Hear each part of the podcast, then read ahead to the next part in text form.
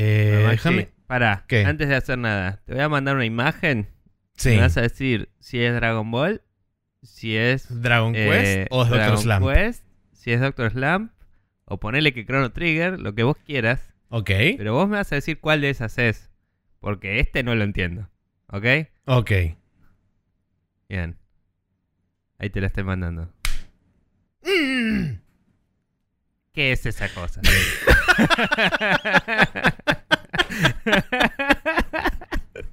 Sí. Eh, claramente tuve el mismo dilema. Es como Eh, que lo vi y dije, bueno, usted es eh, Toriyama. Y me, y me fui. Sí, es, es OC. Sí. Muy bueno.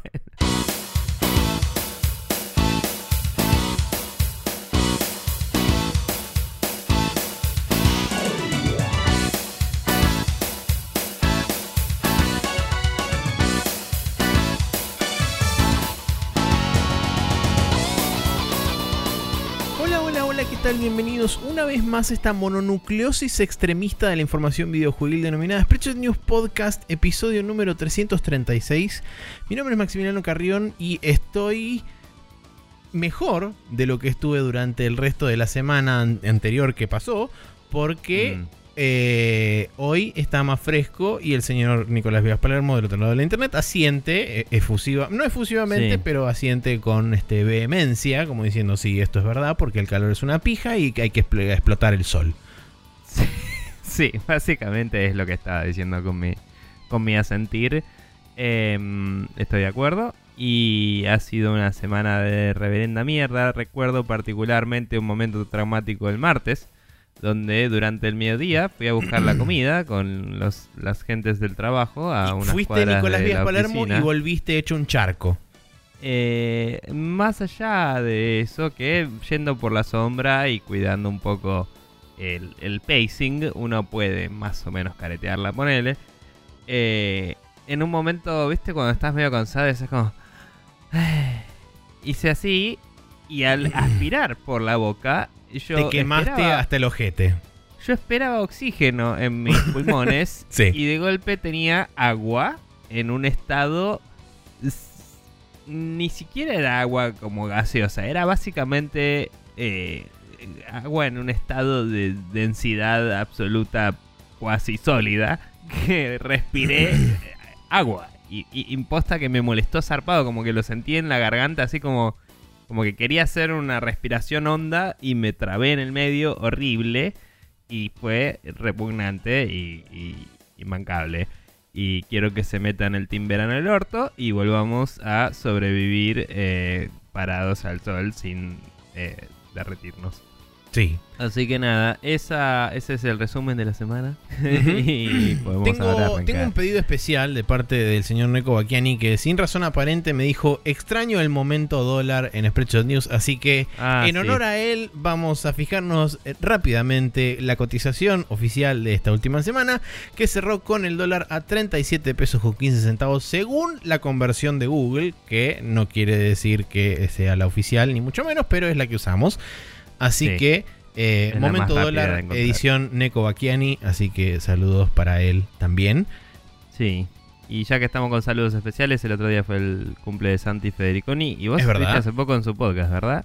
Así es, estuve. eh, Sí. Me había olvidado completamente de, este, de decirlo acá. Sí lo compartí a través de Facebook, pero sí estuve en Cebalo Voz.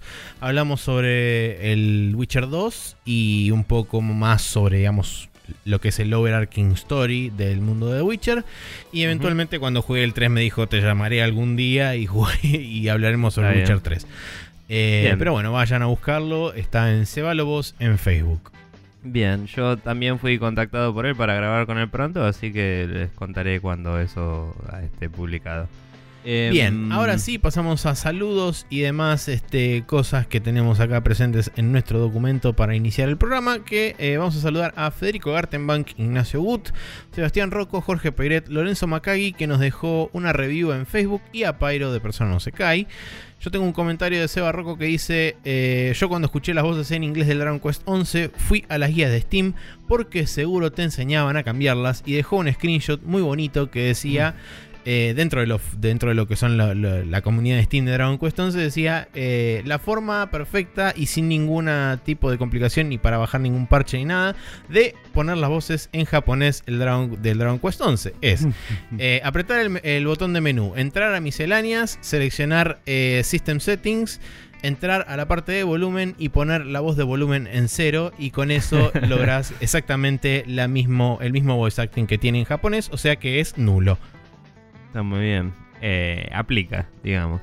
Sí. Em, solo voy a comentar de, así de, de prefacio de lo que vamos a hablar en, en los jueguitos que estuvimos jugando, etcétera. Que yo ya me acostumbré a las voces y es como, bueno, está bien. Es una buena localización, chicos. Pero bueno. Bien. Eh, por mi parte, tengo acá la review que nos dejó Lorenzo Macaggi, que mencionabas. Em, supongo que es Macaggi, no sé.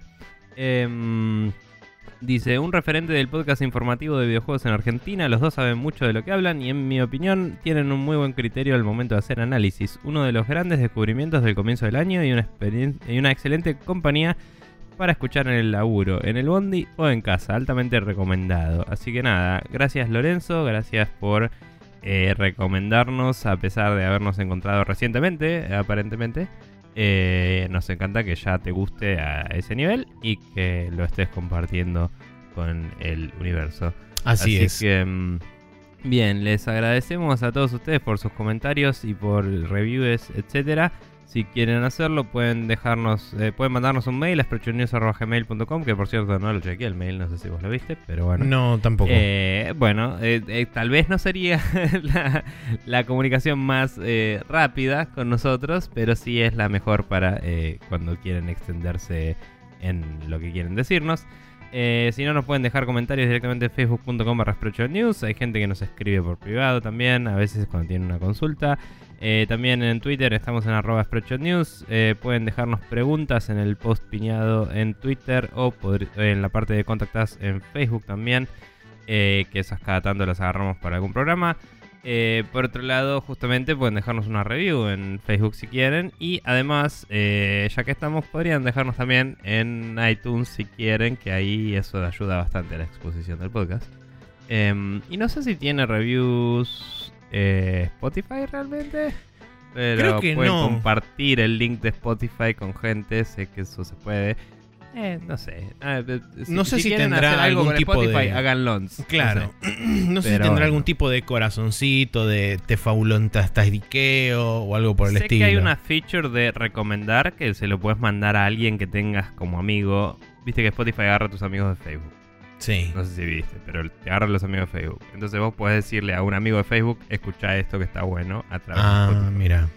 También lo pueden compartir en sus redes, no sé. Eh, agradecemos todo tipo de difusión porque esa es la, la forma en la que encontramos nuevos, nuevos oyentes. Como, Así es. Como, Lorenzo. el señor Lorenzo, eh, que ya le gustó. Así que nada, gracias a gente como, usted- como ustedes, el señor Lorenzo y compañía pueden ir eh, escuchándonos y conociendo el podcast. Em, pero bueno, esas son todas las formas de contacto que hay y Maxi te dejo que sigas. Sí, eh, continuamos entonces con la programación habitual de este podcast para pasar a la oficial primera sección de este programa que es ¿Qué estuvimos jugando durante esta última semana?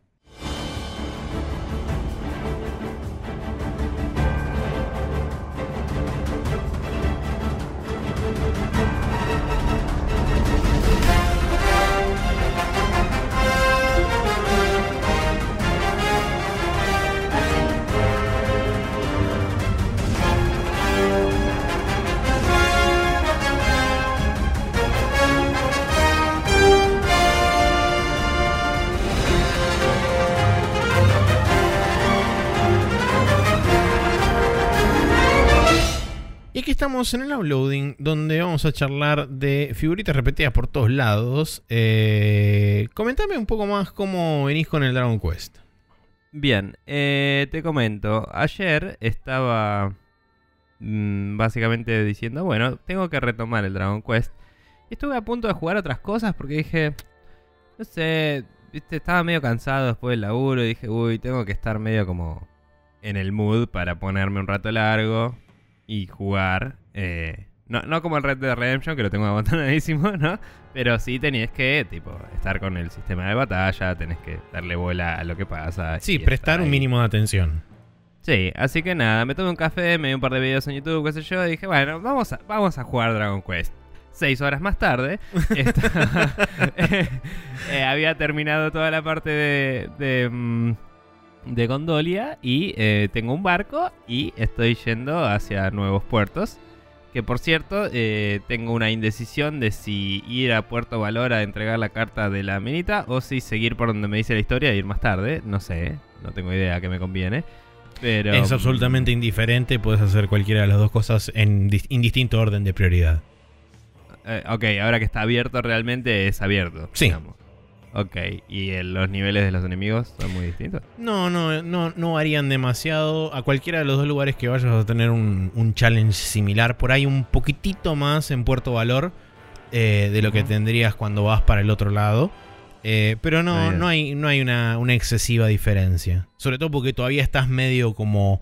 Estás medio todavía dentro de un corral un poco más grande porque la puerta, digamos, la gate de Puerto Valor está baja, o sea que no puedes salir al, al océano. Eh, Y digamos que eso es lo que te, te termina de abrir el mundo. Estás como una especie de stage intermedio, si querés, de apertura. Sí, sí, sí. Eh. O sea que tenés un par de opciones, pero no tenés libertad completa de movimiento. Está bien. Eh, debo decir que me gustó mucho en el momento en el que subí al barco cómo el mundo está modelado contando los lugares por los que ya pasaste. ¿no? Como que vos ves y reconoces muy fácilmente cómo se conectan y no es una abstracción total de, de lo que es la geometría del juego, sino que es más bien pareciera como la versión del low level of detail de- del mapa que sí estás viendo. Exacto, sí, sí, sí. O sea, sí. parece estar en escala todo, no estoy seguro si es el caso, pero digo, es como, ah, bueno, acá está la estructura esta del desierto que parecía un Stonehenge, acá está esto, acá está aquello. No sé si la intención es después tener un airship, porque no me acuerdo si había uno, vos no, no- supongo que lo habías comentado, pero no me acuerdo. No lo Asumo comenté a sí, porque propósito Japón, porque hay una situación pero- alrededor de, de todo eso. Seguro que es un dragón, no sé, no importa. Eh, el punto es, em, está bueno como indicación de dónde está cada cosa y cuando tenga un medio de transporte un poco más libre, eh, seguramente será más em, útil. Tampoco sé cómo va a funcionar el fast travel ahora con el barco. Supongo que el, el- el zoom, viste, el poder de el- la magia que te deja transportarte. Supongo que podés volver a cualquier lado y si querés volver al barco tenés que volver a donde dejaste el barco. No, O sea el barco se teletransporta al puerto más cercano. Bueno, alta magia, guacho. Moverte a un barco, tranca. Em, de cualquier forma, eh, nada, se me abrió un poco más el juego. Lo dejé justo ahí en el, en el puerto del reino este reloco donde pasaron cosas y estás ahí. Mm. Eh, no me acuerdo el nombre, pero era un nombre medio eh, nórdicoso raro. O, o eh, anglo-sajónico, no sé. Em, y que tampoco estoy seguro si tiene que ver con la intro del juego o no todavía. Swartdrast. Ahí está, lo estaba buscando. Sí. Em, tampoco estoy seguro si tiene que ver con la intro del juego o no, porque no es el reino del principio del juego, pero quizás tuvo un destino similar. Eh, o algo así. Así que nada, vamos a ver qué pasa. Em, pero bueno, en el medio, todo lo que fue Gondolia y eso me cagué de risa. Como vos decías, todos los, los, eh, italianos estereotípicos muy graciosos. Eh, quizás pocas menciones a pastas, pero son todos muy borrachos y eso me hace gracia. Y, y muy como cariñosos y tenés puff puff gratis y todo así. Eh, polémico. Y em, me gustó que también el dungeon del área eh, ya te hacía como...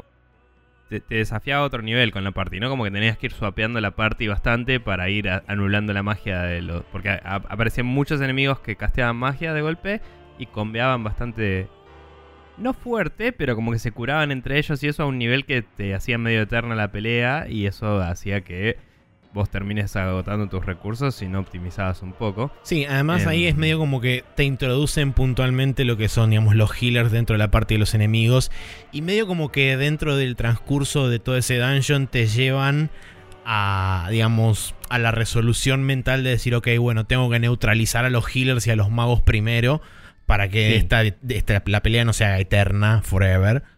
Bueno, igual digamos, en, en los primeros fields del juego ya hubo. eh, Sí, tenés. Moblins que tenían. eh, que llamaban refuerzos.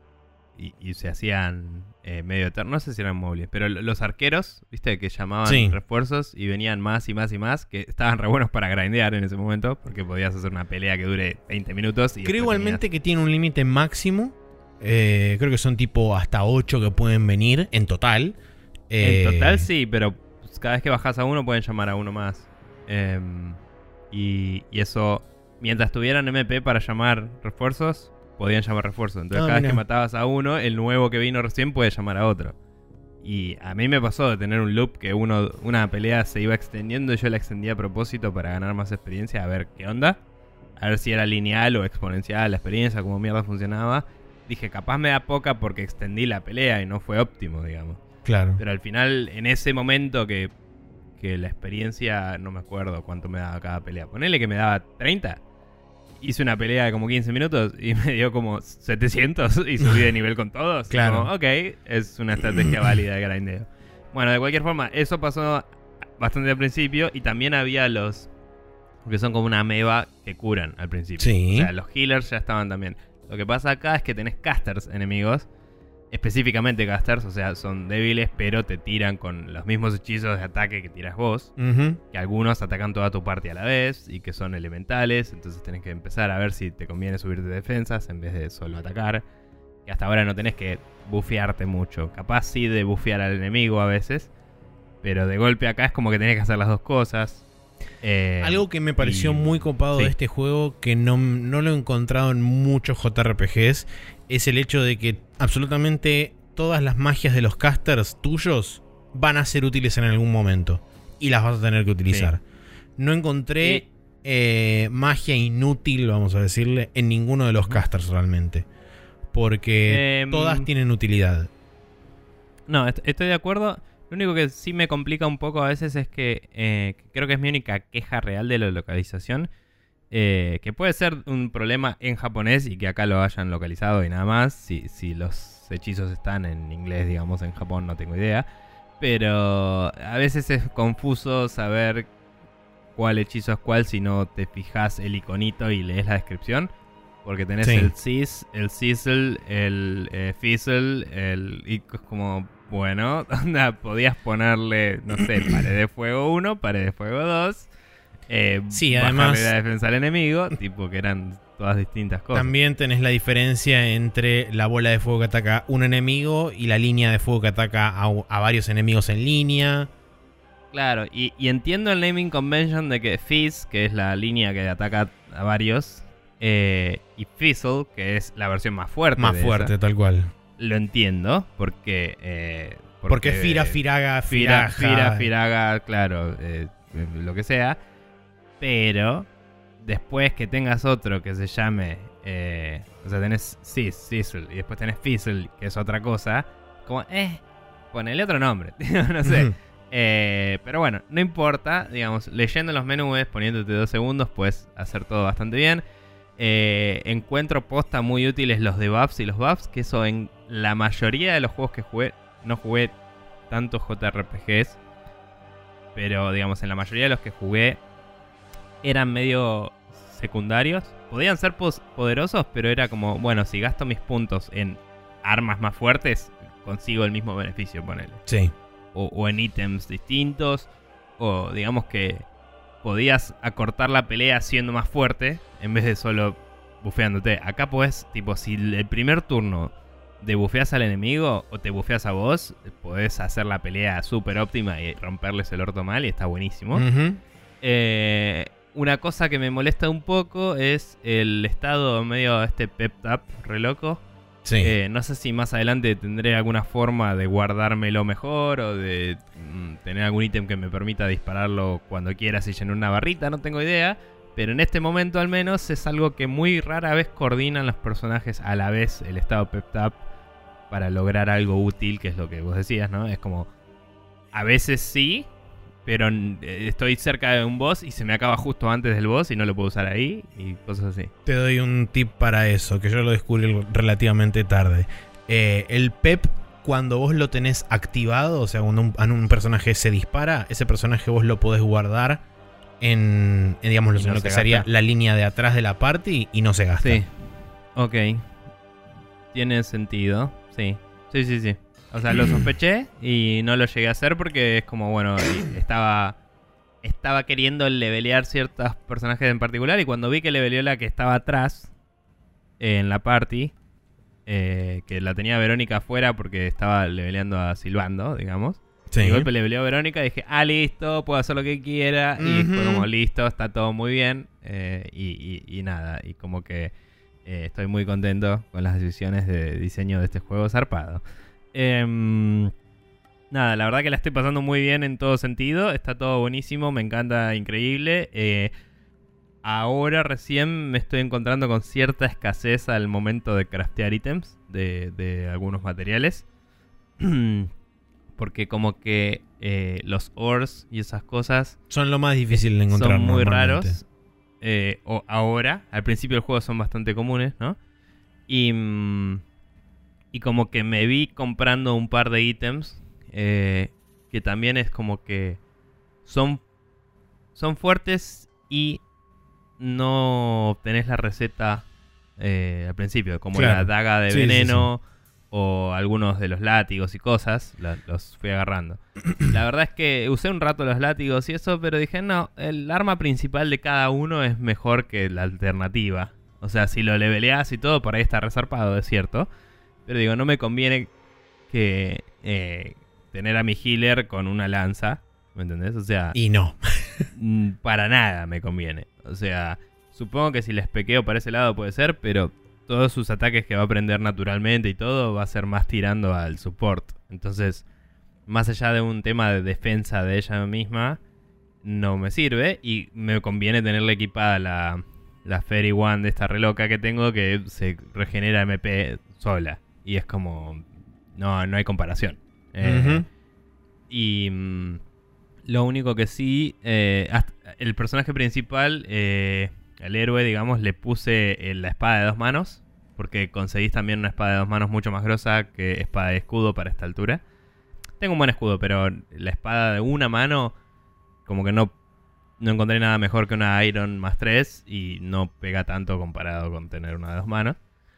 Y con todos los personajes que puedo curarme, incluido el mismo y todo, es como que por ahora no me rinde enfocarme en, en algo más Sí, balanceado podés, y me ser tenerlo como un. DPS durante toda la primera parte, inclusive buena parte de la segunda, que no, Mm. no, no influye Sí, demasiado. Inclusive tiene buenos ataques y buenas skills para, para las espadas de dos manos eh, que pegan, tienen un, un buen daño.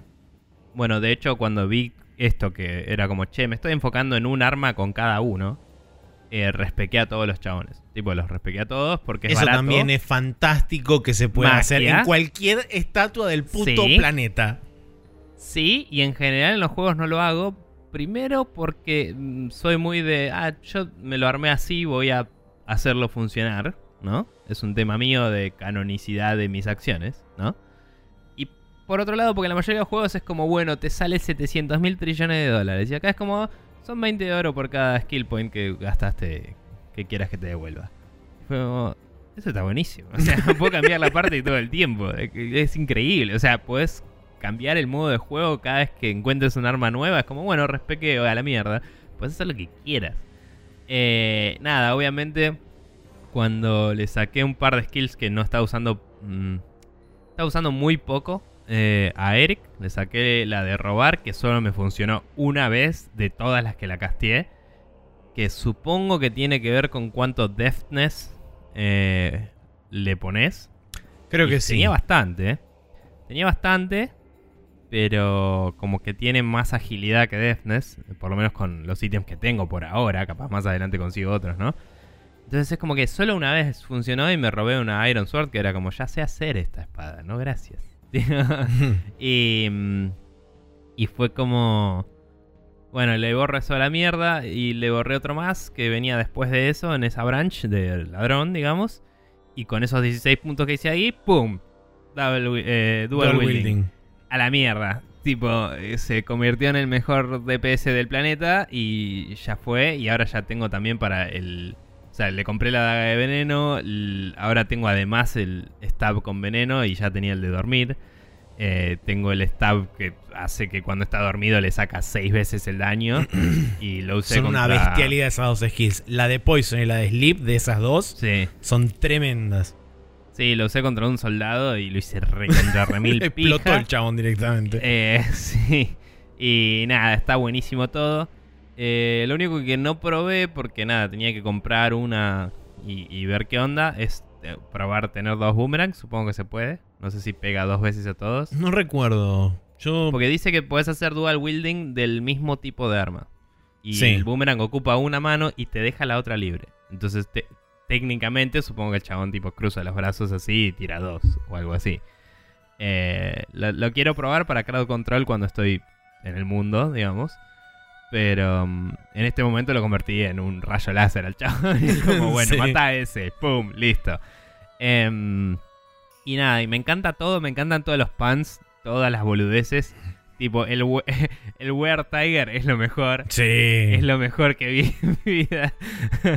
es como para quienes están escuchando y no lo vieron, en vez de ser un were, eh, como un werewolf, que es una persona que se convierte en, en un lobo, es un wear de ponerse tiger y es como un chabón con cara así medio endemoniada que tiene un traje de tigre puesto. Sí, sí, sí.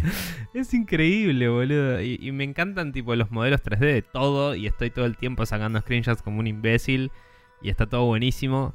Y, y es súper divertido. Y tipo, me encanta. Em, y como que el pacing está re bien armado. Onda, me doy cuenta de que el, por ejemplo, en la última parte, yo puedo volver para atrás si quiero y, y acampar donde quiera, ¿no?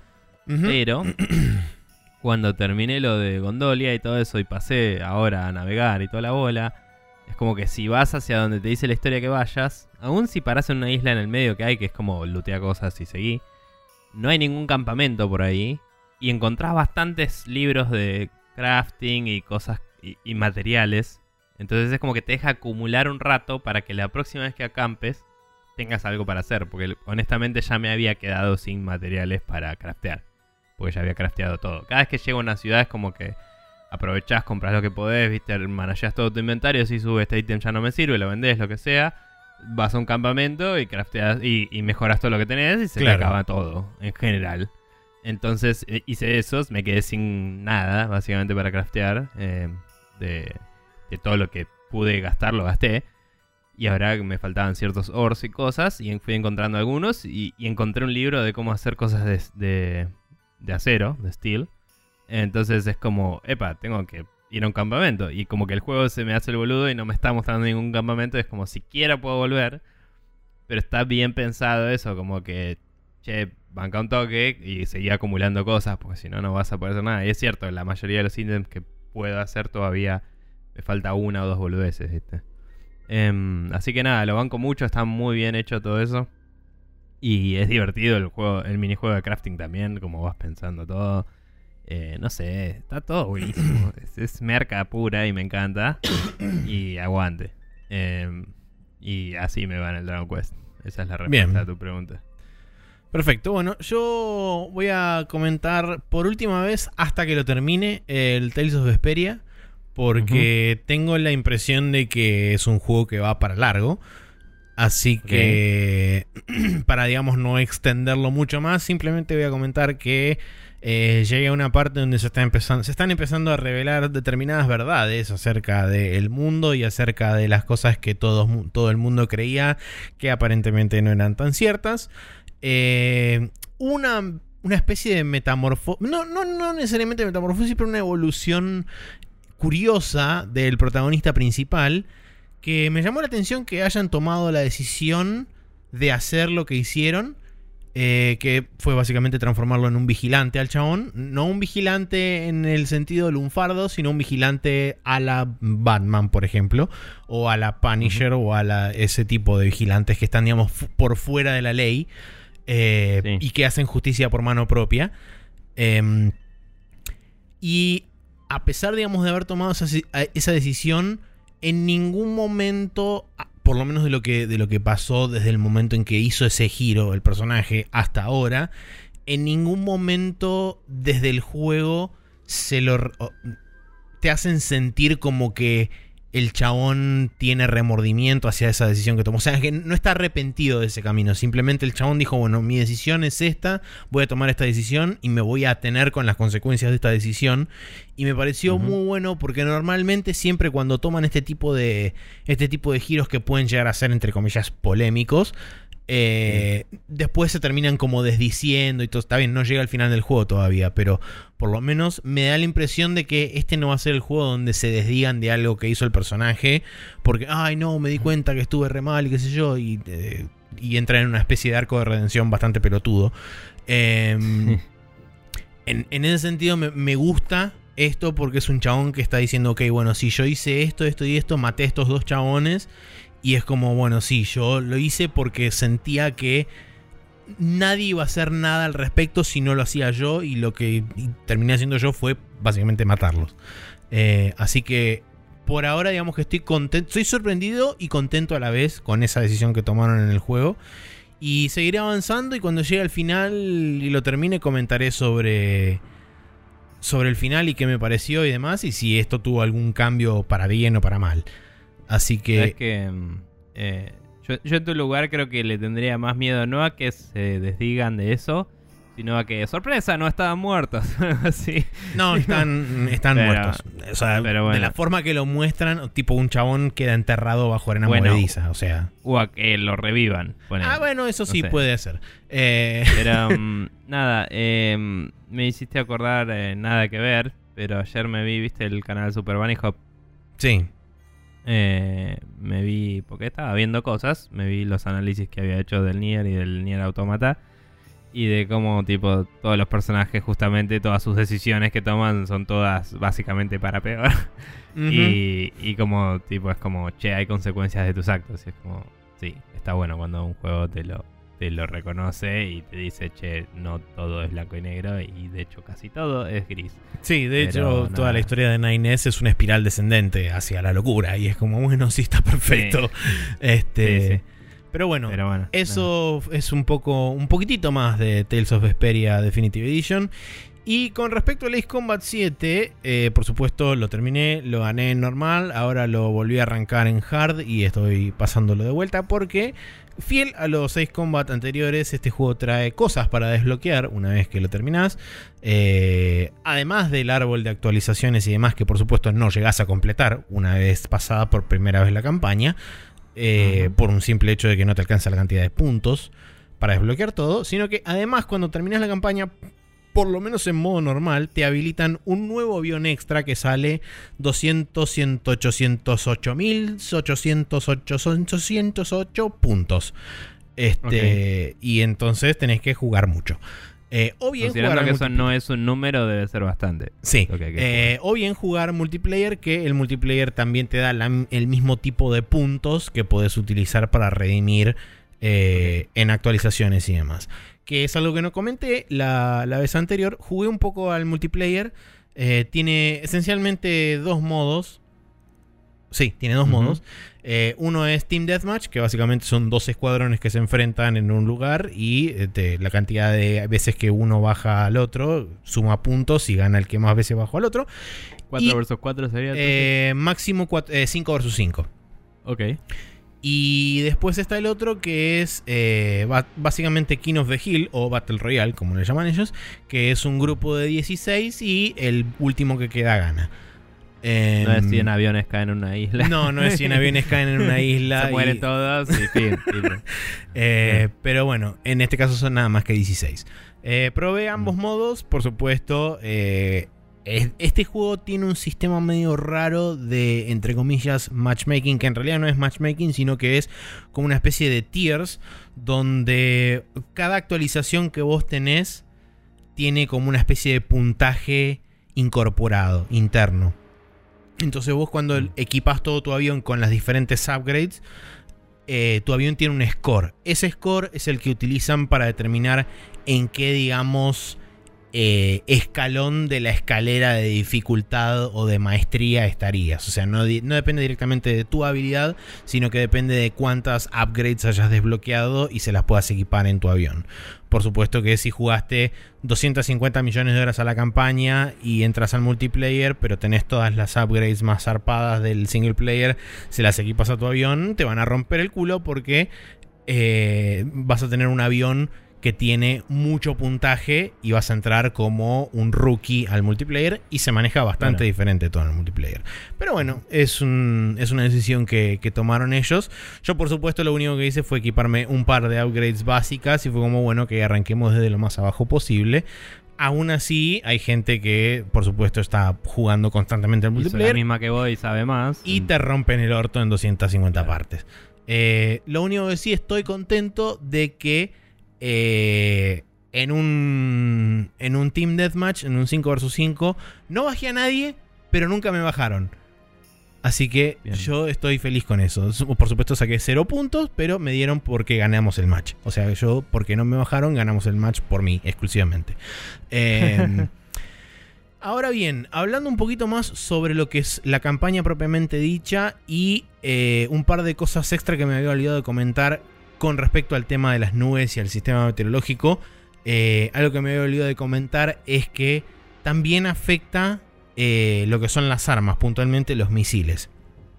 ¿A qué voy con esto? Que si vos estás dentro de una nube, eh, sos más difícil de targetear y, por supuesto, viceversa, cuando vos estás targeteando a un enemigo que está dentro de una nube, también es más difícil targetear. Por otro lado, si vos venís volando fuera de una nube, te disparan un misil, te podés zambullir adentro de una nube y tenés más altas chances de hacer que el misil se pierda y no te termine pegando. Así que las nubes sirven también como una suerte de escudo medio móvil a la hora de intentar evadir misiles o intentar perder al enemigo porque realmente hay momentos, eh, por supuesto dependiendo de la misión, pero hay misiones donde las nubes son extremadamente densas y realmente te perdés ahí adentro. O sea, no es joda, no se ve una chota dentro de una nube. Y, es, es, muy interesante cómo funciona también, cómo, cómo puede funcionar como estrategia para, para eso mismo en el multiplayer también. Me pasó de chabones que se meten adentro de las nubes y empiezan a pelear adentro de las nubes. Eh, así que creo, que es, creo que es un, muy lindo adicional que le metieron a este juego el tema de las nubes porque como comenté la semana pasada tiene todas esas variantes sumado también al tema de los misiles. Eh, y es, es como es como la bocanada de aire fresco que le hacía falta también al, juego. Con respecto a la historia, eh, me faltaban pocas misiones. Había, había dejado la historia o la campaña en la misión 18 y son 20 en total. Así que me faltaban dos misiones realmente. Eh, y la última misión es una, es una misión que es una, una, especie de combo entre la última misión del Ace Combat 5 y el Ace Combat 0. Para la gente que haya jugado ambos juegos va a entender eh, a lo que me refiero. Eh, tiene la, característica clásica de todos los 6 combates del 4 en adelante de te tenés que meter en un túnel en un momento y eh, suceden cosas adentro de ese túnel y bueno, eh, normalmente uno cuando se mete dentro de esos túneles no tiene que hacer movimientos demasiado bruscos ni nada de eso porque es un túnel y si no se la pega 800 veces contra el techo, contra el piso, contra la pared, como me pasó a mí. Eh, sentido, sí. Sí. Personalmente eh, lo acepto como lo que es, que es digamos medio como una marca clásica de la serie no lo veo como algo netamente negativo, simplemente por ese hecho, porque ya estoy acostumbrado a que es así, los 6 combat tienen eso y, eso es una característica que los identifica. Sí creo que por ahí para, para primerizos o para, para gente que nunca jugó un Ace Combat anterior y qué sé yo, esas secciones pueden ser particularmente frustrantes justamente por un tema de vos venís a una velocidad que no es despacio y tenés que maniobrar bastante rápidamente en algunos sectores en un en un escenario extremadamente claustrofóbico y que es muy justo y qué sé yo. Si bien lo hacen relativamente forgiving, eh, sobre todo en este juego que agregaron checkpoints entre medio de misión, lo cual, eh, digamos, baja la barra de frustración notablemente a lo que eran juegos anteriores donde si vos te destrolabas en, el, en la recta final de, por ejemplo, el túnel de la última misión, tenías que arrancar la misión desde el principio de la misión, o sea, tenés que comerte toda la Mm. misión de vuelta y después hacer el túnel de nuevo. En este caso no, hay varios checkpoints dentro de todas las misiones eh, y están bastante bien puestos, sobre todo en lo que son misiones de multifase, normalmente los checkpoints están puestos al final de cada fase. Em, Tiene sentido también. entonces eh, es como que facilitan bastante el hecho de que no tengas que andar a las puteadas ni quieras revolear el control contra la tele. Eh, y después hay un tema con respecto a la historia que me pareció muy raro y por eso no lo quiero criticar demasiado, además de que es medio spoiler, así que no lo voy a, digamos, lo, voy a tratar de tocar lo más eh, ambiguamente posible y por encima. Hay una situación que se da con un personaje que cobra mucho, mucho protagonismo sobre el tercio final del juego. Y en determinado momento, en una cinemática cerca del final de una de las últimas misiones, pasa algo y el personaje como que desaparece. Y nadie, nadie te dice nada sobre qué le pasó, ni dónde está, ni a dónde se fue, ni nada por el estilo. Y, y en lo que pasa es bastante grave. Y es como decís, pero chabón, ¿qué pasó? O sea, no, no entiendo. Entonces lo que quiero, lo que quiero verificar. Y bueno, y después al, al final de todo, el personaje este termina apareciendo de vuelta. Y es como, ¿dón- ¿a dónde fue? ¿Qué, qué- qué le pasó? Y nadie, nadie nunca te dice nada de qué le pasó ni nada. Entonces lo que quiero ver yo es si es un tema de que no entendí la cinemática al momento de verla, o si fue un tema de que simplemente se les pasó, o si por tema de recorte o lo que sea tuvieron que arrancarle un cacho de historia al juego y eso quedó como quedó. No sé. Este, DLCs no puede ser. ¿Cómo? No puede ser un DLC, digo. No creo, no creo porque es justo antes de la pelea final. Eh, y sería medio raro que metan un DLC ahí medio, medio incrustado en el Y medio. capaz es como el, el Gaiden de a dónde va esta parte de la historia. No sé. Sí, n- no sé, no sé el Season, porque sé que el Season Pass creo que traía tres o cuatro misiones extra. Que no sé si ya estaban. Creo que no estaban hechos todavía. Eh, pero bueno, no sé, eventualmente cuando, cuando estén. Este, cuando estén las misiones, veré a ver si vale la pena o no comprarlas. No sé, digo porque es bastante común dentro de todo en- Japón ese stance de ¿y dónde están los personajes mientras en este momento? Y Sí, sí, qué sé yo. Pero bueno, es, es un tema que. mm, Por eso digo que no lo quiero criticar demasiado, porque quizás es un tema de. Yo lo malinterpreté y, y no me quedó claro a mí, pero en el juego está realmente claro qué es lo que pasa. Entonces, por eso digo que es algo que me, me llamó mucha atención, sobre todo porque es un. Repito, es un protagonista que cobra bastante relevancia e importancia cerca del final del juego. Entonces no es algo que digas, ah, no es un personaje secundario, se olvidaron. No, no, es alguien que, digamos, tiene peso en la historia. Eh, así que nada, bueno. Eh, en líneas generales, para mí el, el balance es netamente positivo. Me encantó el juego de principio a fin. Eh, la historia me parece que también es muy, muy, muy buena. La cantidad de guiños que tiene a juegos anteriores es fantástico. Eh, y, y la verdad que, bueno, para fanáticos de la serie es recomendado así con los ojos cerrados, sin, sin ningún tipo de duda. Para gente que, que le gusta, le gustaría ver qué onda, creo que es un buen punto inicial. Eh, y después si quieren, digamos, conocer el... la ventaja que tienen este tipo de juegos es que también funcionan medio como, entre comillas, bastante grandes, medio como documentales del mundo en el que, en el que están situados. Porque todos están medio presentados así, dependiendo por supuesto de eh, la posición de los narradores. En este caso el narrador es un personaje que participa de todo esto, pero que digamos lo cuenta desde una medio una tercera persona toda la situación, a pesar de estar metida en el conflicto.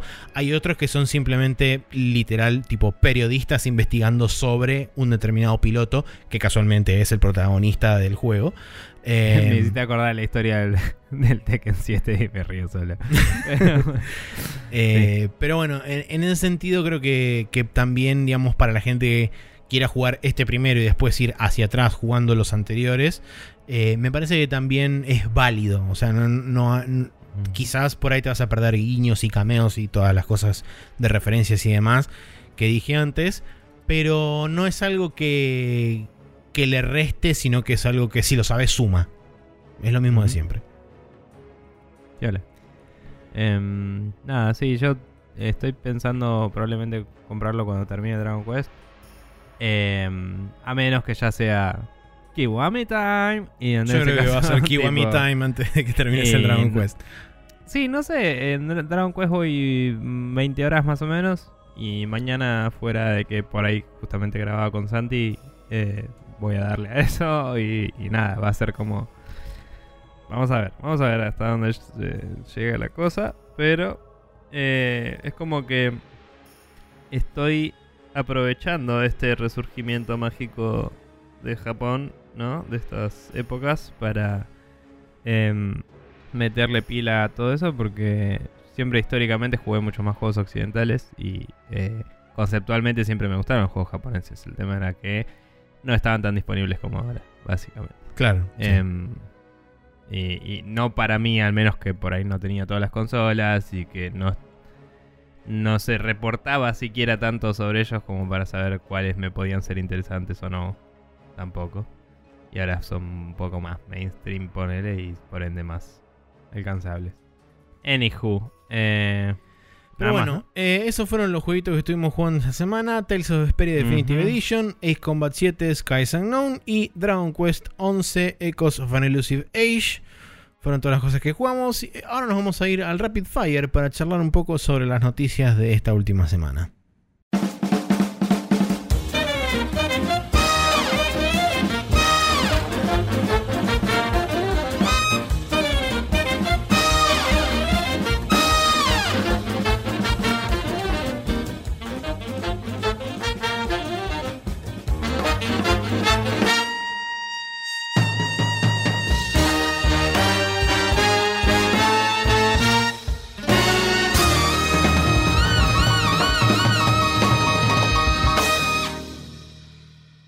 Estamos en el Rapid Fire, donde tenemos algunas noticias de esta última semana. Arrancando por la primera, que en el Red Bull Final Summoning del Dragon Ball Fighters World Tour, Bandai Namco. Dra- eh, cabe la aclaración. El Red Bull Final Summoning, básicamente lo que es es un torneo de Dragon Ball Fighters que fue, digamos, la, el corolario de todo el año pasado de, de torneos que se fueron haciendo, donde el ganador se llevaba una Dragon Ball o una bola del dragón, y eso automáticamente lo situaba en, en lo que se conoce como el top 8.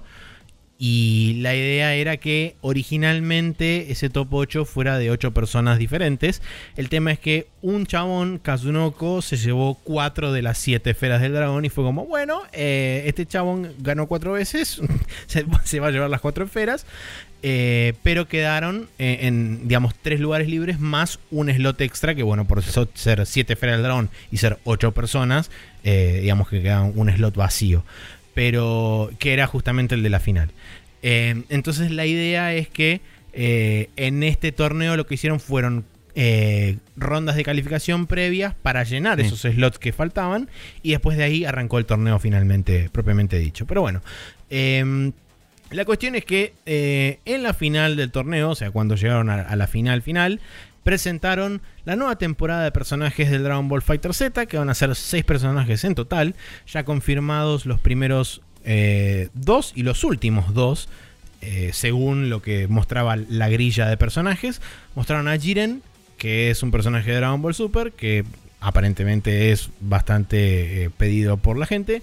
Y después mostraron a Videl, que viene en una especie de combo similar a como venía Android 18 con 17. Y mostraron a Videl con eh, el Gran Saiyaman. Eh, y es el primer personaje que trae un skin alternativo dentro del mismo, apretando este, un par de botones dentro de la pantalla de selección. Vos podés cambiar a la Videl de, este, de pelo largo y a Gohan o al Gran Saiyaman lo podés cambiar de la bandana y los lentes de sol al casco. A ver Em, si empezamos a tener skins alternativos de Goku en vez de más versiones de Goku y nos dejamos de joder un poco y podemos pasar a más personajes, ¿no? Sí. Pero bueno. Eh, y Em. después los, los últimos dos personajes que van a ser lanzados en el Season Pass 2 de, del Dragon Ball Fighter son eh, Broly de Dragon Ball Super y Gogeta Blue, básicamente, que también es de Dragon Ball Super. Así Mm. que esas son, eh, digamos, una, una parte de los anuncios. La, La segunda parte del anuncio es que mostraron un primer tráiler del nuevo, el nuevo Action RPG que por ahora se llama Project Z, que ya lo habían anunciado un par de semanas Sí. antes de justamente el torneo este. Eh, se conocieron un par de detalles más, se vio un poco de lo que es cinemáticas, del arte visual y demás.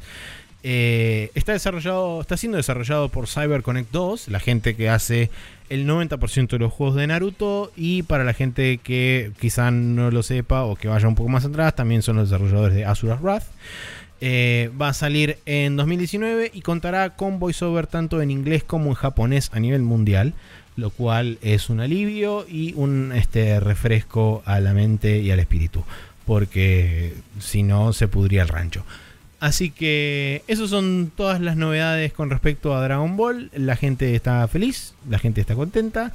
Habrá que ver eh, este famoso Project Z por lo que se mostró. eh, seguiría los pasos de la historia de Dragon Ball Z y eh, el jugador personificaría a Goku.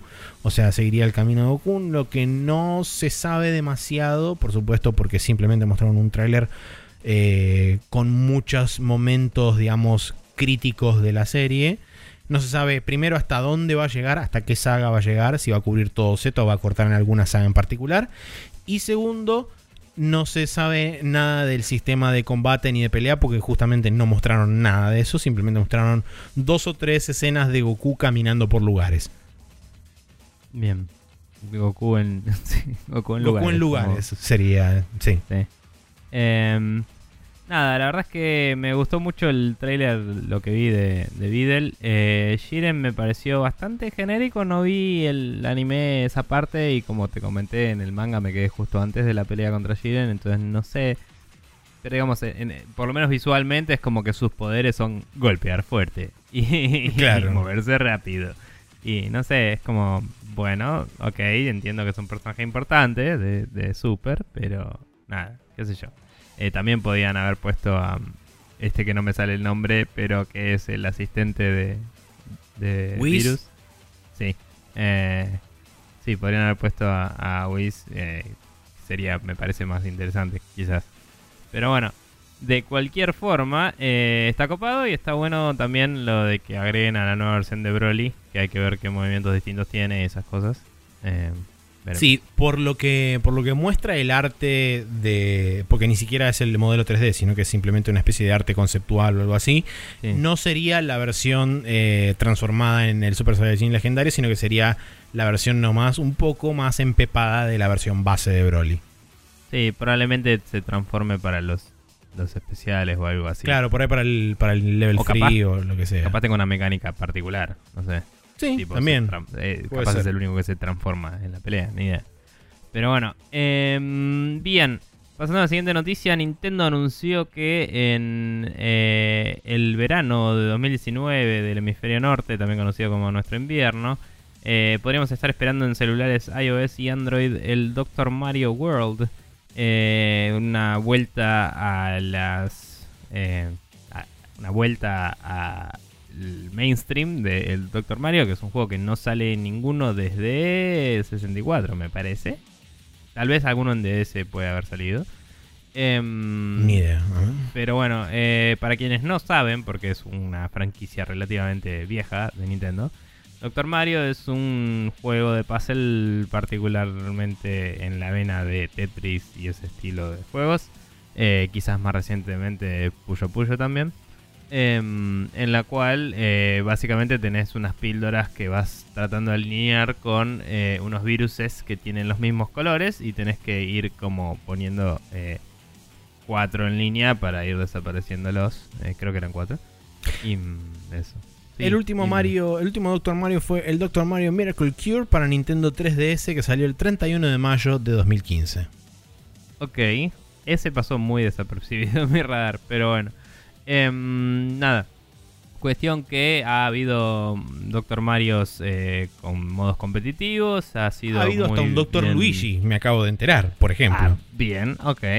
Eh, y nada, ha sido muy bien recibido por las comunidades de puzzle en general. Es muy clásico el- el- la versión de NES. eh, los yankees la tienen muy en alta estima, digamos. En, en general lo he escuchado en varios podcasts mencionar como un juego al que vuelven seguido a jugar.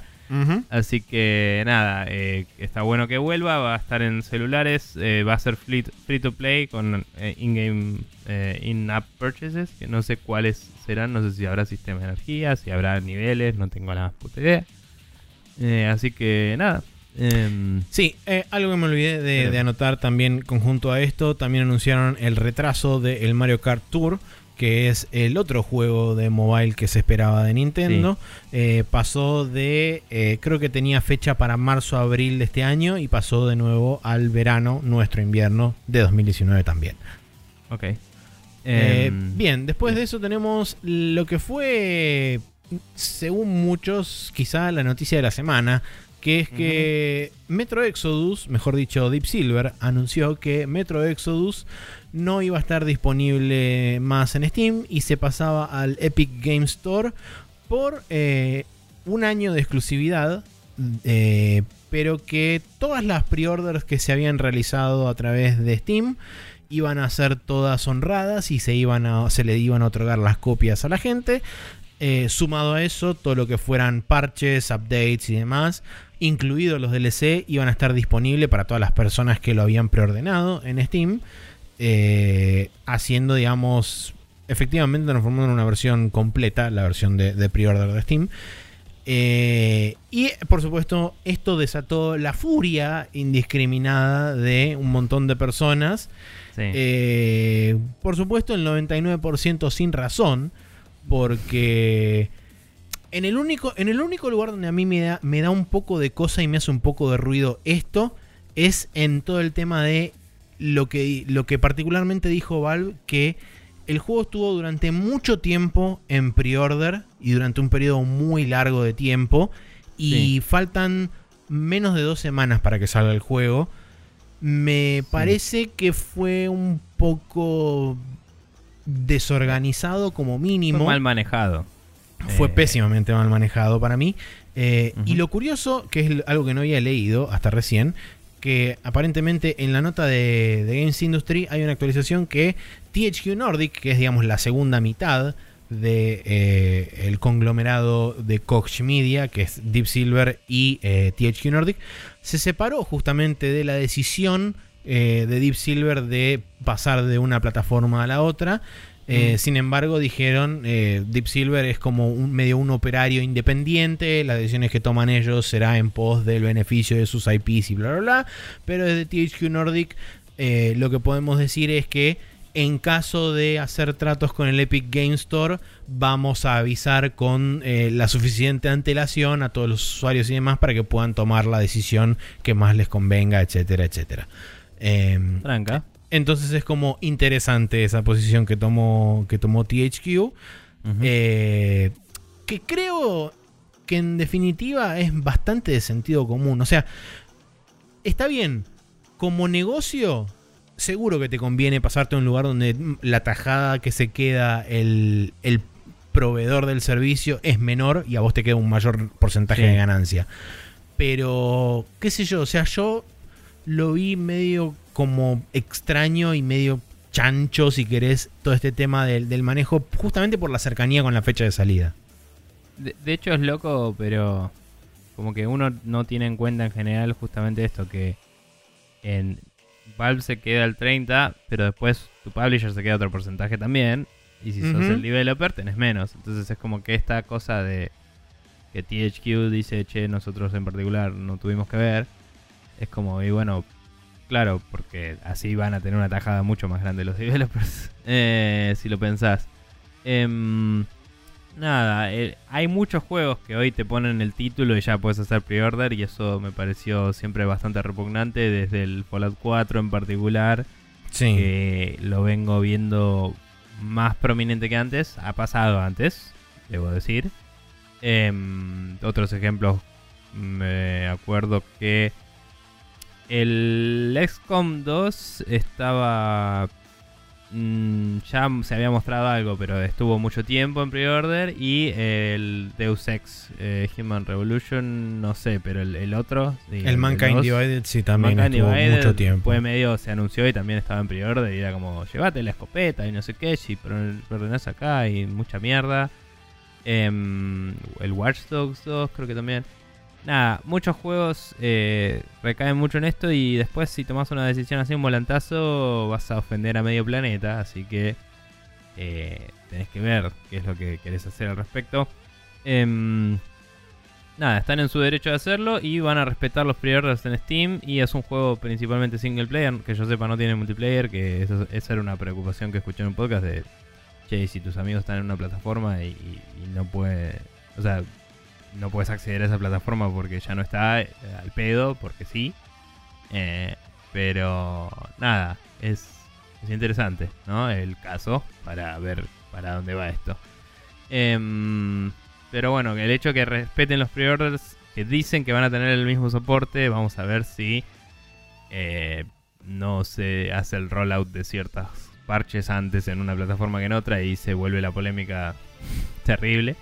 Em, eh, pero el hecho de que se, respete todo eso me parece que también es digno de mención y, vamos a ver qué pasa. Eh, la gente va a seguir prendiendo fuego cosas y por eso mismo la siguiente noticia. Eh, sí, eh, una, cosita antes, quiero, quiero hacer una mención de una nota que pasó Gustavo de Café Fandango el otro día cuando estábamos hablando justamente de todo este tema con los chicos de Café Fandango. En particular, Gustavo y yo estábamos como intercambiando bastantes mensajes al respecto. yo eh, tenía reuniones y no me hubiera metido. Pero una nota de Rock Paper Shotgun que dice básicamente asegurar exclusivas con nombres grandes puede ser como una forma excelente de forzar jugadores a tu tienda, pero no, no genera una user base, sino que esto crea una atmósfera de animosidad entre, entre clientes, los que seguramente van a ser tan, este, tan volátiles y tan, este, eh, digamos, pasajeros. De, de, decir, bueno, ok, ni siquiera, ni siquiera eh, te compro el juego porque no voy a instalar otro, otro installer más o otra, otra aplicación. Eh, y, e incluso, digamos, se, se agrava esto dado que la Store todavía es como muy faltante de features con respecto de una versus la otra. Entonces, eh, eso me parece que también es bastante cierto. Y sin ir más lejos, seguramente va a haber gente que no lo va a comprar. O sea, va a decir, bueno, que no lo compro, lo pirateo. O sea que estás. Eh, por supuesto que eso también recae en cada, en cada uno, ¿no? Pero. Pero me parece que. Si bien como estrategia de negocio es súper válida y es, por supuesto, legal y todo lo que quieras, creo que estás. Digamos, estás apostando o estás desperdiciando crédito eh, con los usuarios eh, de una forma medio peligrosa, me parece. Sí, eh, y también algo sobre esa discusión que tenían con, con Gus que yo dije es que hasta cierto punto les chupan huevo conseguir eh, usuarios. Seguro. Lo que tienen que hacer es convertir usuarios que ya tienen en compradores. Exacto. Eh, entonces, esto ya lo hemos conversado así nomás en el podcast, quizás, eh, o no, no, tan así nomás, pero lo hemos pasado por arriba el dato de cuando el Epic Game Store ya tiene muchísimos más usuarios que Steam puedes tener absolutamente a todos los usuarios de Steam adentro, y igual la mayoría va a no haber usado Steam y no tener Steam. Entonces, si vos le apuntás a ese sector, eh, o a los que tienen Steam pero no, no preordenaron el juego, em, como que podés hipotéticamente hacer más plata, ¿no? Sí, seguro. Eh, nada, es, complicado. Y. y, mm, eh, o sea, hablando de, lo que es Epic, a Epic le conviene porque acá el que se come los palos en general es el developer, que es el que volanteó. Eh, obvio que Epic, entre comillas, tiene la culpa hasta cierto punto, ¿no? Sí. Pero también es como que tiene mucho más eh, eh, beneficio de la duda de, bueno, pero el developer agarró el trato, ¿no? Y, ellos no, no, tenían ninguna obligación con, para con los usuarios de Steam y etcétera. O sea, es más como un tema de el chabón dijo, che, yo te ofrezco esto. Y el otro agarró. Entonces es como que poco riesgo para ellos y mucho reward, digamos. Em, pero bueno, también una cosa que es destacable que nos enteramos el otro día charlando todo esto es que Steam hoy en día ya tiene 90 millones de usuarios al, mes. Sí. El último dato que teníamos creo que era 30 porque era el último que recordábamos. que era de principios del año pasado o del año anterior, no sé. Y el último récord dice 90. Eh, así que cabe destacar que están mucho más em, cerca de lo que de lo que pensamos las dos plataformas. Eh, pero es zarpado que una que recién empieza tenga todos esos y de nuevo no tenés competencia si sacas tu juego ahí todavía. Hay muy pocos. Entonces, en todos esos sentidos es atractivo para el developer. Pero bueno, hablando de, de el Epic Store, la siguiente noticia habla de que se está preparando un sistema de reviews eh, opcionales, op- opt-in del developer, em, para que la gente pueda hacer reviews de los juegos eh, de manera similar a como hoy se pueden hacer reviews de los assets que están presentes en el store de eh, assets del, de Epic para Unreal Engine, para Claro. developers. Ahora, el tema es que lo quieren hacer opcional, por lo menos por ahora, justamente por miedo al review bombing que está sucediendo, dado estos tipos de casos de gente que eh, por ahí ya tenía el pre-order en Steam y va a salir en las dos plataformas y ya la gente se siente traicionada por alguna razón estúpida. eh, o que sale primero en Epic Game Store de golpe y después sale en Steam. No una exclusividad larga, pero creo que había un caso. eh, creo que el caso del. El, eh, ¿Cómo se llama esto? Del Hades. Creo que había salido el pre-order en Steam, pero lo podías jugar en el Epic Game No, no, no. El, el Hades salió derecho en el, en el Steam Store. Entonces no sé si no estaban bardeando a, a Super Giant en el de Fire o si me Puede estoy ser. confundiendo y era otro juego. Pero había algún juego que, que la gente se enojó y estaba en los dos. Y es como, está en los dos, déjalo ser. Eh, el pero bueno, no puede ser capaz. Puede ser que lo regalaron en, en el Epic Store y que la gente se haya vuelto del orto por eso, pero. mm, Pero bueno, nada, la cuestión es que el review bombing es un tema importante para porque la comunidad de Steam en particular lo usa mucho como herramienta. Eh, no lo vi tan presente en GOG y no lo veo. eh, no, no, no me fijo en Origin y eso, pero supongo que puede ser que haya, no sé. La verdad que no Em. tengo idea si hay sistema de reviews en, en otro que no sea en Steam y GOG. Eh, es una buena pregunta. Pero, digamos, el, la verdad es que eh, es interesante, es medio polémico, porque es como, ¿y qué? Si quiero apago los reviews cuando me dan reviews malas, o va a ser, la dejo encendida y no la puedo apagar nunca, no sé cómo funciona.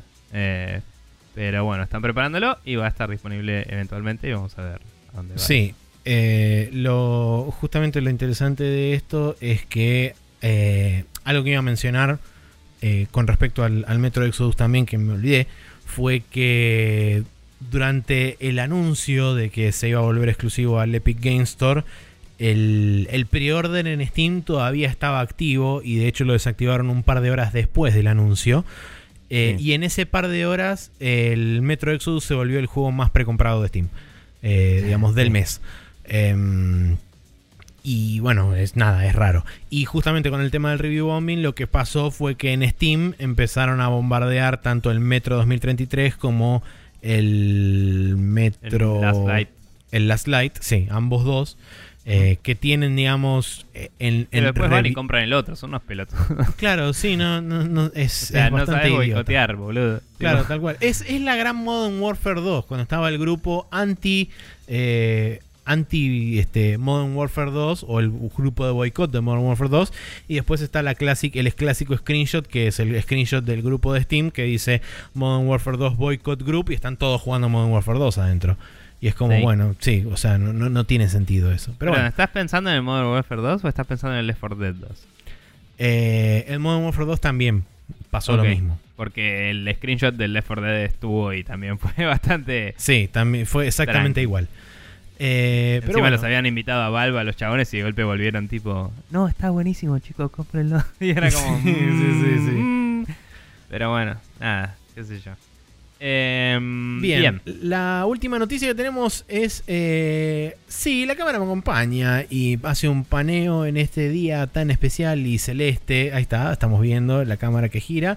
Veo blanco, no veo nada. Bueno, loco, para no tengo lado. una mejor cámara, la concha de tu madre. Y hay Pero bueno, cortinas en el eh, medio. hagamos de cuenta de que hay este, de que hay un cielo cámara. celeste y que no hay Bien. nubes y demás. Y vemos esa figura resplandeciente que fulgura y se deposita sobre los campos elíseos eh, de la naturaleza y el mundo y saluda a todos sus súbditos y por qué no también sus pares y por qué no también sus superiores. Eh, el héroe de grandes y chicos, el héroe de este, humanos y extraterrestres, estoy hablando de Especulandia. Eh, Bien. Pero bueno, Yo aclaro para la gente que nos escucha hace poco Especulandia es donde no nos importa si algo es verdad o no, porque está catalogado como rumor. exacto. No es textualmente lo que decía, pero ese es el espíritu de lo que decía. Ya me olvidé, porque Maxi se olvidó de eh, pronunciarlo en los últimos tres años de nuestro podcast. Sí, Antes eh, lo hacía. En un momento Pero lo bueno. hacía. Pero bueno, eh, el diario japonés Nikkei reporta que, según sus fuentes internas, estaría Nintendo estaría trabajando en una nueva revisión de la Nintendo Switch. Hasta ahora, nada que no sepamos. Esto es este, algo bastante por conocido. hecho, sí. Sí. Eh, lo, digamos, la novedad viene que sería más pequeña y enfatizaría la portabilidad a cambio de remover algunos de los features de la consola. Lo cual habla de eh, un eventual posible reemplazo de la 3DS. Porque, de hecho, justamente previo a esto, o el mismo día creo que fue, salieron eh, los informes del tercer cuarto fiscal de Nintendo, donde este, hubo un montón de datos, como por ejemplo que la Switch vendió casi 33 millones de unidades, eh, donde se mostró también que el Super Smash Bros. se está vendiendo como la reconcha de la lora. 12 Eh, millones en un mes. vendieron. 12 millones y una cosa así. El Super Mario Odyssey es el Mario 3D más vendido de la historia, etcétera, etcétera. Pero bueno, dentro de ese reporte también surgió el dato de que justamente este, este fin de año fue el fin de año más flojo de la 3DS, eh, que solamente vendió creo que un 10 o 15% de lo que había vendido en años anteriores, lo cual está claramente queriendo decir que la 3DS ya no es una... Cuando hablamos de 3DS incluimos las 2DS, imagino. Sí, sí, sí, sí. Ok, bien. Eh, 3DS, la familia 3DS, vamos Está a bien, decir. está bien, está bien. Eh, pero bueno, la cuestión es que eh, la 3DS ya, digamos, se encuentra en sus, últimos estadios de, de vida útil. Y se me ocurre que, a pesar de que Nintendo dijo que le iba a seguir dando soporte desde, hace, desde el momento en que básicamente salió la Switch al mercado, eh, se puede ver, digamos, que la cantidad de títulos que salen para 3DS son con cuentagotas. De hecho, en las mismas Nintendo Direct han sido cada vez más cortos los segmentos de la, de la 3DS porque hay cada vez menos títulos para mostrar. Sí. Eh, para este año creo que hay de Nintendo propiamente dicho, hay confirmados creo que dos o tres. Eh, Uno ya salió, que era el de Bowser's Inside Story, que es un Es verdad, port uno ya salió. del de DS, o sea, ya lo podía jugar en una 3DS antes, aunque esto sea un remaster, digamos. Em, Este, pero bueno, la cuestión es no que sé. hay, hay mucha gente especulando sobre que este podría llegar a ser el reemplazo y principalmente lo que dice el diario Nikkei que podría llegar a estar disponible para cerca de fin de este año eh, la, la nueva revisión de la consola, lo cual la pondría digamos en un, en un lugar bastante interesante porque cerca de fin de año en donde están los holidays y qué sé yo, Sí. hay que ver si esta es una versión exclusivamente dedicada al mercado japonés o si va a ser simplemente una nuevo, un nuevo SKU que va a ser repartido a nivel global. Eh, vamos a especulandear un poco ya que estamos en esta sección. Eh, primero, ¿no? Mencionando el hecho de que probablemente sea la muerte de la 3DS oficial del todo. Mm, Imagino que esto va por el lado de algún día vamos a sacar un Pokémon mainstream en Switch porque lo dijimos y necesitamos una Pokémon Machine, digamos. ¿no? Eh, sí. Es como tiene que ser algo que banque más horas de batería y sea más portátil porque es Pokémon y Pokémon va en tu bolsillo. Puedo, Eh. puedo llegar a ver, incluso te diría, un bundle de, si eh, si es que el Pokémon sale este año, un bundle de Pokémon con esta nueva Switch. No, obvio, seguro. y venden digo, de hasta golpe, que se cansen. tipo, no estaba teniendo en cuenta que iba a pasar con la 3DS porque yo ya la daba por muerta hace rato, pero es como que digo, eh, me lo mencionas así, digo, claro, si la 3DS oficialmente muere, eh, ¿dónde va el Pokémon? En tu nueva plataforma de bolsillo, que hoy la Switch no es técnicamente una plataforma de bolsillo. Entonces, mi pregunta es, ¿cómo haces más chica una Switch sin sacarle la compatibilidad de los Joy-Cons? ¿No? Eh, y mi propia respuesta sería hipotetizando, eh, la haces como una PSP directamente, así onda, es un hardware solo. Claro. Eh, y los Joy-Cons los puedes conectar, los que tengas ya de antes, con eh, directamente usando el Bluetooth o Wi-Fi o lo que mierda sea que usa. Em, o inclusive podría tener abajo o arriba tipo un slot para deslizarlo y sincronizar si quieren, porque es Nintendo y hacen esas cosas. Pero digo, yo imagino que una Switch más portátil significa que no se desarma, es una es como la parte de abajo de una DS, digamos, ¿no? O como una Game Boy Advance, digamos. Y eh, eso le permitiría mm, tener todo el hardware que necesita y las features que le sacan es eso de la- sacar y poner el- los Joy-Cons. Le daría más lugar para desparramar todas las piezas. Tendrías una batería probablemente un poco más grande y igualmente, en teoría, podrías conectarla al dock. Eh, no, no a este dock probablemente porque no entraría. Te digo, podrías tener una nueva versión del dock que directamente sea un cable que va a la tele y con un control sincronizado puedes jugar. Puede ser. Capaz. Sí, puedo llegar a verlo. Ahora la pregunta es, como dije, es una... Porque recordemos que la Nintendo Switch se está vendiendo con y sin dock en Japón. Eh, Sí. Hay una versión exclusiva que viene sin el dock en, en Japón. Entonces yo me pregunto... Salió en esta- Estados Unidos también, me parece. No, no, no, es exclusiva de Japón nada más. Ok, bueno, Eh, igual se puede importar porque es Sí, obvio. free. Em, pero bueno, el- la pregunta es, este, ¿esta nueva versión sería reemplazo puntual de la 3DS a nivel global? ¿O vos crees que simplemente lo lanzan en Japón para ver cómo le va y después, recién en el 2020, lo van a ir extendiendo a otras regiones? Y yo creo que es probable que primero salga en Japón, pero que eventualmente sí sea como, bueno, esta es nuestra portátil, es esta parte de la Switch. Y con la posibilidad totalmente abierta de que más adelante salga tipo una Switch un poco más poderosa, tal vez entera, digamos, una revisión de la Switch estándar, digamos. Em, solo porque ya vimos que si la abrís es bastante modular y puedes cambiarle el módulo de memoria y la batería es bastante reemplazable, entonces podrían poner una mejor, etcétera, ¿no? Pero digo, mm, no la vería como una revisión de la Switch, la vería como una versión reducida justamente, por lo que dice el rumor, y, y lo vería más como esto de, eh, no sé, la 2DS de la Switch, digamos, por así decirlo. Em, nada, Nintendo hace rato que viene haciendo el- revisiones de, de hardware hace desde el principio, ¿no? Desde la primera consola que hizo. Y, mm, y no me sorprendería mucho todo esto. Eh, la única forma en la que realmente... O sea, todo esto viene de la premisa de que el rumor dice que va a ser más chica, ¿no? Sí, Si no fuera más chica, es como que bueno, tiene que ser igual y a lo sumo la pantalla, eh, o sea, puedes achicar el, el- la tablet para que sea una pantalla sin borders y listo, porque si no, dejas de ser compatible con los Joy-Cons y la gente te prende fuego el rancho. Em, y nada, no, no me parece que sea el espíritu de la idea, ¿no? De, de- del- de- porque también te complejizas el, el proceso de, manufacturación a plena. Em, pero bueno, no sé. eh, realmente también si hicieran eso, si, si le sacaran ese bordecito para que sea un cachín más chica, los docks no andarían. Porque eh, entra justo en el dock. Ahora.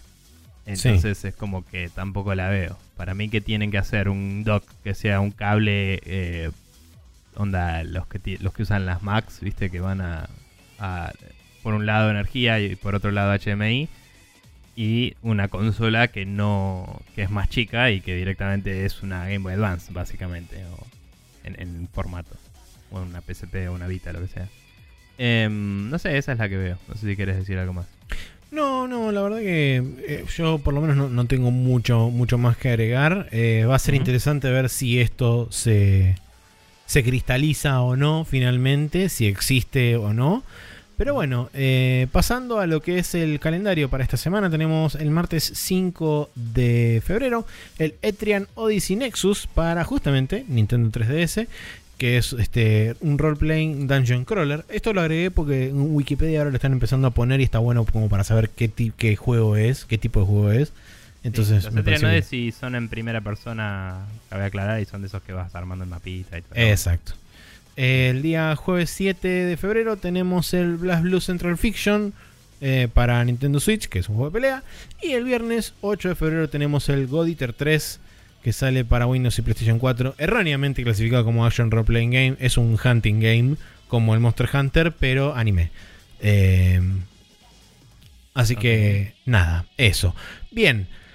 Eh, ahora vamos a pasar a la main quest, donde tenemos un artículo eh, que nos llegó de parte de Neko Bakiani de Esponja, hablando sobre el trabajo de los escritores en los videojuegos.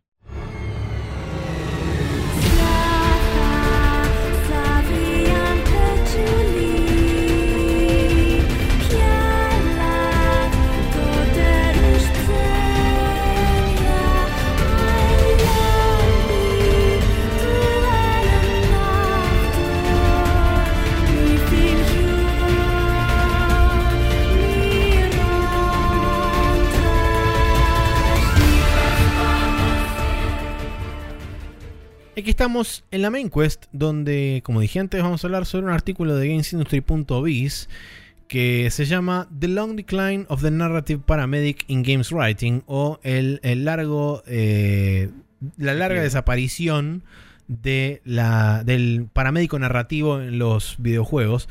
Porque si recordarán, nosotros hace dos años fue, más o menos. Sí, puede ser. Más o menos dos años. Eh. Eh, hablamos justamente de una historia de GamesIndustry.biz donde justamente se refería al término de narrativo, eh, paramédico narrativo, mm. donde gran parte de la industria se dedicaba justamente a traer a escritores o ni siquiera escritores, sino que a personas que se llevaban bien con las palabras, vamos a decirlo así, para ponerlo en un rol de pseudoescritor y que arme una historia alrededor de algo que ya estaba diseñado, planificado y básicamente armado y terminado, pero que no tenía una, un hilo conductor que lo uniera. Entonces la idea era que esta gente venía, miraba el diseño del juego, miraba lo que, lo que estaba sucediendo en pantalla y en base a eso construyó una historia alrededor. Y durante mucho tiempo, en muchos juegos, esto ha sido así. Eh, cabe aclarar que, y esto lo, agrego como una especie de adendum personal, porque justo esta última semana eh, retomé eh, Game Dev Club, el, el, podcast que recomendé hace ya un par de semanas, de mm. dos eh, dos profesionales de la industria, es un programador y un game designer, que básicamente se conocen de hace bocha de tiempo, y se dedican a jugar juegos relativamente viejos, y justamente hacen varios programas eh, analizando ese juego, jugándolo de principio a fin o la mayor cantidad posible. Pero bueno, puntualmente esta, hace un par de semanas escuché en eh, la serie de Silent Hill 2, que son tres capítulos, y justamente eso me dio la pauta y me hizo de hecho pensar y reflexionar en que particularmente juegos japoneses de un periodo bastante digamos, particular de lo que fue la historia de los videojuegos, diría más o menos desde el 94-95 hasta fines del 2004-2005. Durante todo ese segmento de tiempo hay muchísimos juegos que tienen una enorme carga narrativa, desde muchos puntos de vista y son juegos que son extremadamente narrativos y están muy bien escritos y tratan temas de diversa complejidad y por supuesto hay algunos que lo harán mejor que otros, pero en líneas generales creo que el nivel de escritura y de guion y de narrativa en ese tipo de juegos es bastante alta eh, con respecto por ahí a otros de, similar estilo. Y por supuesto... Eh, sin ni hablar de lo que vino después para acá, donde se empezó a simplificar muchísimo la narrativa también en ciertos lugares. Es que, digamos que hoy consumiendo mucho podcast de Retronauts y todo eso, escuchando gente que jugó en otras épocas y recordando lo que uno mismo jugaba cuando era chico, eh, no es un tema de Japón en los 90 y eso, es un tema de pre-voice acting y post-voice acting, un tema de costos y, de, poner narrativa en un juego y de consola y género. Porque los juegos de PC eh, quizás no tenías un escritor profesional, que es un argumento que dan en el artículo este que no era algo hecho, entre comillas, por profesionales. Em, pero anda a decirme que el Baldur Gate no tiene historia y te, digo, anda para allá y tírate un pozo. Porque, sí, es verdad. Eh, y el Baldur's Gate es un ejemplo bastante reciente. O sea, los RPGs de computadoras, que existen desde que existen las computadoras, todos tenían escritura porque era el medio en el cual jugabas. Eh, era una consola de texto. Eh, era Ad- Adventure, era eh, Zork, era... Sí, King's Quest y un montón. Sí, sí, sí, pero digo antes, cuando era solo de texto. Era Ah. Wizardry, que era el primero que estaba más o menos gráfico y eras en primera persona. Y el Wizardry fue porteado a NES y a un montón de plataformas de, de- de ese momento que inspiró a los que hicieron el Dragon Quest, a los que hicieron el... Tipo, la mayoría de los japoneses que hicieron RPGs no conocían Dungeons and Dragons y eso, y se inspiraron en Wizardry porque lo jugaron en una Commodore o en el- una Apple o lo que mierda sea. Em, y es como que eso llevó a Japón es el, el- el- no el storytelling en los juegos particularmente, pero sí el RPG, que fue como lo que más lo impulsó probablemente. Sí. Y en el occidente, toda la rama de lo que es los juegos de PC, eh, que tenían que ver con aventuras, iba para ese lado. Y mientras estaban los juegos más basados en arcades, que eran los que no tenían historia. Cuando de golpe hubo que pagarle actores de voz, es como que la historia muchas veces había que modificarla. Eh, acá estoy extrapolando un poco basado en lo que sé y un poco en basado en algunos juegos en particular que por ahí les pasó, ¿no? Pero cuando la historia de golpe la tenés que modificar porque, che, no nos da el presupuesto para hacer esta parte y tenemos que recortar, eh, te conviene ni haberlo grabado en primer lugar. Entonces capaz que ahí viene la decisión de, che, voy a armar un juego entero y cuando ya lo tengo lo grabo todo encima. Eh, porque sabes exactamente qué partes del juego están adentro y, no tenés que andar reescribiendo y regrabando todo. Hoy es un poco más sensato y es más como, bueno, eh, estos son los momentos importantes de la historia, si tenemos que sacar alguno, lo resumimos y lo mostramos de otra forma, o esto se convierte en una cinemática y como que armas el plan B, ¿no? De tipo, bueno, si no puedo hacer esto, hago esto otro, y si no puedo hacer esto otro, eh, te muestro un texto que te dice "Eh, escena desaparecida, tipo, no sé. Em, o te- eh, después te pasa la gran eh, Heavy Rain de por qué carajo el chabón se despertaba en el medio de la lluvia y no tenía nada que ver. Y es como, ah, no, mira, recortamos esa escena. Y es como, y bueno, sí, no planeaste alrededor, capo. Y eso que tu juego es básicamente 100% narrativa. Em, nada, lo que iba es. Eh, entiendo tu premisa, no es algo de Japón, es algo de la industria antes. Antes era así y dejó de serlo en algún momento. Sí, sí, yo creo que Y- tiene que. Es un- fue una, una especie de conjunción de factores el hecho donde se empezó a romper eso que puede ser primero lo que vos dijiste de tema de voice actors, o sea, el agregar talento para justamente empezar a representar eso in- hizo un in- incremento en el costo. Segundo, el salto generacional, particularmente de Play 2 a Play 3. eh, y digamos, ese salto generacional hizo que los. Este, los presupuestos medio que explotaran y de repente no, no se podía no se podía gastar en cosas que por ahí antes eran como más eh, o, o se, se- tenían más alta em, Mm. más alta prioridad, ahí está, más alta prioridad dentro de lo que era la- el, el esquema de decisiones de decir, ok, bueno, ¿a qué le ponemos plata y a qué no le ponemos plata? El, el- la venida también de la espectacularidad y de las set pieces y de mostrar que todo sea grande y bombástico y explosiones y etcétera. Eso también derivó en que cada vez se concentraran más en ese tipo de situaciones y la narrativa fuera quedando progresivamente cada vez más de lado hasta que llegó un punto de quiebre que es muy interesante lo que dice lo que dice acá una de, una de las dos minas que estaba hablando que creo que fue Rihanna Pratchett cuando habla del Mirror's Edge Sí. que dice que básicamente el juego estaba hecho, terminado, armado completo, pero no tenía historia. Entonces le dijeron a la mina, bueno, acá está el juego, ahora vos poner una historia a esto. Y es como, es el caso extremo prácticamente. Sí, que todas las reviews habían dicho este juego está buenísimo, pero ¿por qué las cinemáticas son esta mierda? Y es como, bueno, acá tenés la respuesta. Bueno, ahí está la respuesta, exactamente. Eh, claro. igual yo opiné en su momento que las cinemáticas no eran una mierda, eran eh, una decisión bastante... Yo lo había visto como una decisión artística, evidentemente era una decisión de presupuesto también. Sí, Pero digo, que fueran una animación 2D y cómo estaban presentadas, estaban re bien hechas esas animaciones. El tema es que no tenían nada que ver con el juego en primera persona, más allá de eh, la dirección artística. Con él. Tal cual. Eh, pero bueno, para mí que lo hicieron funcionar bastante bien, dadas las limitaciones sí, que- dadas las limitaciones que y la tenía. circunstancia. Claro, yo en ese momento lo asumí como, bueno, este juego es así. Quizás porque, a pesar de que, como dije antes, no jugué tantos juegos japoneses, jugué algunos y me acostumbré al hecho de, bueno, hay juegos que en algunas partes tienen voces y en otras no, y en algunas cosas tienen esto y en otras no, y que también eso es algo que los japoneses hacían, ¿no? Y no tuvieron voces hasta mucho más tarde, y por eso también podían tener juegos super narrativos re locos. Eh, y eso que invertían un montón en, eh, en cinemáticas CGI y eso, o, o- o animaciones recomplejas en, en muchos casos también. Pero, mm, pero bueno, nada, digamos, es como que hay muchos factores. es- eh, en este mismo artículo es como que lo que dicen las personas eh, en cuestión son dos mujeres que eh, hablaron en una charla en España, creo que era. Sí. Eh, una escribió el Mirror's Edge y en su momento también le tocó escribir el Tomb Raider nuevo.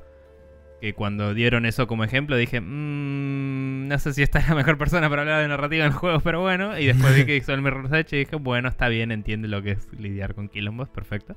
Eh, y la otra escribió el eh, Assassin's Creed Odyssey, que no lo jugué, pero la crítica dice es bastante bla. Así que no, no sé, no puedo opinar mucho sobre eso. No sé qué tan bien escritos o no están los personajes, digamos. Sí, Em, aparentemente, digamos que el- la, la crítica le gustó mucho uno de los personajes. Por lo menos yo escuché que le la- muchas flores la siempre a Cassandra. tenía-. Eh, así que bueno, algo, digamos, de, de la personificación o de la caracterización que hizo la escritora debe tener eh, algo Eh, loable. igual, ahí mismo en el artículo dice que escribió en un grupo de escritores. No sé Claro, si es la sí. lead writer, pero es como una de varios. Eh, a lo que iba es que el mismo artículo expone cosas eh, que también se contradicen con lo que estábamos diciendo recién. Y me parece que es una visión muy yankee de la industria yankee en particular, o, o- o occidental al menos, porque Ubisoft viene de Francia, pero mucho está también en Canadá y en, y en, eh, un montón del planeta, de hecho. Em, pero lo que digo es, es una visión muy occidental y de consola, porque, de nuevo, perdón, golpeé el coso. Em, de nuevo, eh, yo toda mi vida jugué en PC y toda mi vida tuve juegos narrativos a, mi disposición, ¿me entendés? Mm, Eh, y, y cada vez que escuchaba todo esta, este discurso de que, eh, de que los escritores no se les daba pelota, lo reconocía como que era un problema que pasaba en algunos juegos y en la industria mainstream, pero no que en- era el status quo, ¿me ¿entendés? Quizás cuando Sí. fue la, la, la generación de Play 3 que jugué mucho más en mi Play que en la PC, estaba más alineado con esa línea de pensamiento. Pero hoy, en retrospectiva, re- revisando todo lo que jugué, revisando lo que estuvo disponible en ese, en ese tiempo en PC y viendo todo, o sea, yo mismo que jugué eh, cuando mi Play 3 murió y me compré varios de esos juegos en PC para jugarlos acá, eh, jugarlos de nuevo. Y eso es como que notás. ¿Te acordás de esa época que hablábamos de que los ports de consola en PC eran una mierda? Sí. No solo era un tema de es un mal port, que era una realidad. Era un tema de esto no es un juego de PC, ¿me entendés? También, Y- sí, obvio. Y digo, no sé, o sea, yo eh, jugabas en PC eh, algo y ese algo era el, el Shogun Total War, ¿me entendés? Y es como, eh, no era un juego necesariamente enfatizado en la narrativa, pero tenía todo un trasfondo histórico, tenías una, un montón de, de laburo de escritores en el juego, ¿me entendés? Y Mm. tenías un montón de contexto y de sistemas y de cosas sucediendo que en un juego de consola era más sobre el eh, lo bombástico y lo explosivo y lo expositorio. Sí, por eso creo Eh. que el, digamos, el punto de quiebre o el punto más bajo de todo este tema de utilizar a los escritores como paramédicos narrativos, como, como dice el, el artículo, eh, pa- para mí el, el punto más bajo fue justamente la, la década de PlayStation 3 y Xbox 360, Sí, sí, para porque el sí. foco cambió hacia otro lado, justamente se fue hacia el espectáculo, hacia lo bombástico, hacia las set pieces, Este, y entonces todo lo, todo lo demás, o buena parte de lo otro, quedó relegado a un segundo, tercer, cuarto plano. Y bueno, recién ahora en esta generación se empezó a volver el foco a, a, cosas que por ahí se habían dejado de lado. También creo en parte porque el salto de... de el generación de generación y además el, tema de, fidelidad visual no, no, fue un impacto tan grande de PlayStation 3 a PlayStation 4 o de, Xbox 360 a Xbox One, es lo mismo. Eh, no fue tan, tan visualmente impactante como fue de eh, la generación de Play 2 a Play 3. Entonces creo que em. también fue un tema de decir, ok, bueno, con, la, con lo mismo no, los, no podemos volver a a capturar al público. Entonces hay que empezar a buscar nuevas formas. ¿Y cuáles son las nuevas formas? Ok, empecemos a ir por el lado de la historia. Sí, historias, nuevos sistemas, eh, etcétera. O sea, es un poco lo mismo que hablábamos antes de que cuando una generación se llega al final y ya le exprimiste todo el jugo, es donde te tenés que poner creativo, ¿no? Claro. Eh, como también cuando hablamos de, está bien que salió en esta generación la versión verdadera, entre comillas, pero del MSI System, del... del sí Shadow of Mordor, que incluía, aunque no fuera la mejor escritura del planeta, ¿no? Pero que incluía todas estas cosas scripteadas con la historia que te iban eh, metiendo un poco más en la idea de que vos eras un personaje en este mundo dentro de un juego que era muy sistémico y muy de ir a los bifes realmente. Pero era como una integración bastante natural de eso, eh, con su Uncanny Valley característico de no tiene sentido lo que está pasando, pero está bueno. Eh, sí te, O sea, creo que es una conjunción de las cosas que estamos hablando de lo que determinaba que esto fuera para este lado, porque si te fijas también, es como que la generación de Play 3 y de Xbox, primero que la Xbox fue mucho más prominente en esa época, eh, sobre todo al principio, donde la narrativa me parece que estaba más relegada a un lugar secundario. Sí. Em, eh, había mucho menos juegos saliendo de Japón por una cuestión de ventas y que no estaban vendiendo bien. Eh, lo que digo es, el principio de la generación esa. Eh, tenías el folclore en Play 3, ¿me entendés? Sí. Y en Xbox tenías. Eh, voy a pararme atrás de una pared que mide hasta mi pecho y cagarme a tiros. Uno, dos, tres y cuatro. entonces es como. Está bien, el Gears of War tenía justo una historia, pero era la historia más básica del planeta. Y todo el mundo que se copió de eso es como, ni me gasto en la historia, voy a hacer solo las mecánicas totales, lo que me importa. entonces es como que eh, tanto la PC perdía importancia, que era la que me parece a mí que empujaba la narrativa desde el punto de vista de eh, ser en general juegos más sistémicos, más largos, más orientados a eh, mouse y teclado y, interactuar con cosas que a cagarte a tiros, como Japón, que quedó en segundo lugar, que era también a nivel industria quienes más empujan la comunicación de mensajes a través de los juegos, digamos. Em, y hablo específicamente de comunicación de mensaje, no hablo de... Eh, uy, ellos son los que empujan la historia. Porque nada, Naughty Dog te cuenta una historia también. Lo que digo es, Japón en general te cuenta una historia que te deja un mensaje más marcado y profundo y... Sí, o que te deja pensando. Sí, trata de ser un poco más cerebral, ¿no? Más de autor. Eh, entonces digo, cuando esos dos factores quedaron relegados, eh, y, todo se basó en ser un third person shooter. Sí, surgió el movimiento cabeza de termo, básicamente. Y un toque. Em, y tuvimos grandes éxitos como el Dark Void y no sé. Eh, Dark Sector.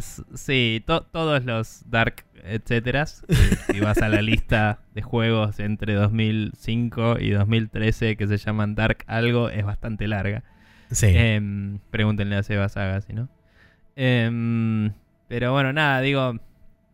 Nomás quería aclarar eso, que en el artículo hablan de no, porque por mucho tiempo no fue así, qué sé yo, es tipo, ok, en el mainstream, en Estados Unidos, en estas consolas. Y eh, tristemente eso repercutió en el resto del planeta. No es que nunca se le dio bola al escritor antes. Antes el escritor era probablemente un programador y no era un escritor, pero era igual de importante, ¿me entendés? O era más en algunos juegos, de hecho. Y el problema es que en una consola no, no es tan fácil elegir eh, opciones de diálogo, no es tan necesario tener descripciones de todo lo que pasa, pues lo ves, eh, tenés un control más directo, no sé, es como... Fue un tema del mercado, ¿no? De, de... Ay, no, no se le da importancia. Se dejó de darle importancia a algo que se le daba y recién ahora estamos en una posición en la que se le vuelve a dar. También creo que es un tema muy grave de la industria AAA, que todo cuesta un huevo. Eh, y que, o sea, está bien, escribir probablemente es de lo que menos cuesta, pero después lo tenés que grabar con voice actors, después tenés que hacer las, eh, las eh, cinemáticas o los movimientos y cosas con motion capture y tenés que hacer ahora ah, también eh, performance capture, ¿no? Con, las con las Sí, caras sí. y todo, entonces es como... eh, es difícil. Eh, solo, solo tenés puestos de escritores reales, profesionales, como dice esta persona, en los juegos AAA zarpados. Porque en los que son menos que eso, eh, tenés que relegarte a un storytelling más em, acotado, o más contextual, o más implícito. o lo peor, en mi opinión, de todos, tener tipo eh, cassettes tirados por el piso que vas Mm. reproduciendo y te querés cortar la pija al cuarto porque en general son todos inverosímiles. Hay muy pocos juegos que lo hacen bien eso. Y los que lo hacen bien, en mi opinión, son eh, el Peace Walker. Y se acabó la lista. Pero eh, no sé, ponerle que el Bioshock porque fue el primero en hacerlo y tuvo cierto nivel de... En, la época moderna, digo, fue el primero en hacerlo y tuvo cierto nivel de impacto en la escritura eso, ¿no? Como que, che, está bueno que este shooter tenga una historia. Em, pero no, no sé, qué sé yo.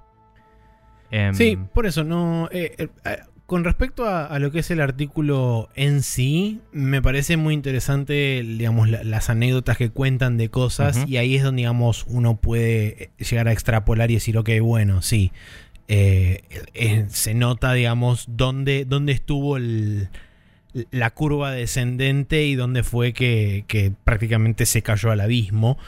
Porque es como decíamos recién, toda la, toda, toda la generación de Play 3 y 360, o buena parte de la misma, como siempre en todos los lugares hay excepciones, porque han habido, han habido buenos juegos y han habido eh, historias y han habido este, escritores que han hecho cosas interesantes.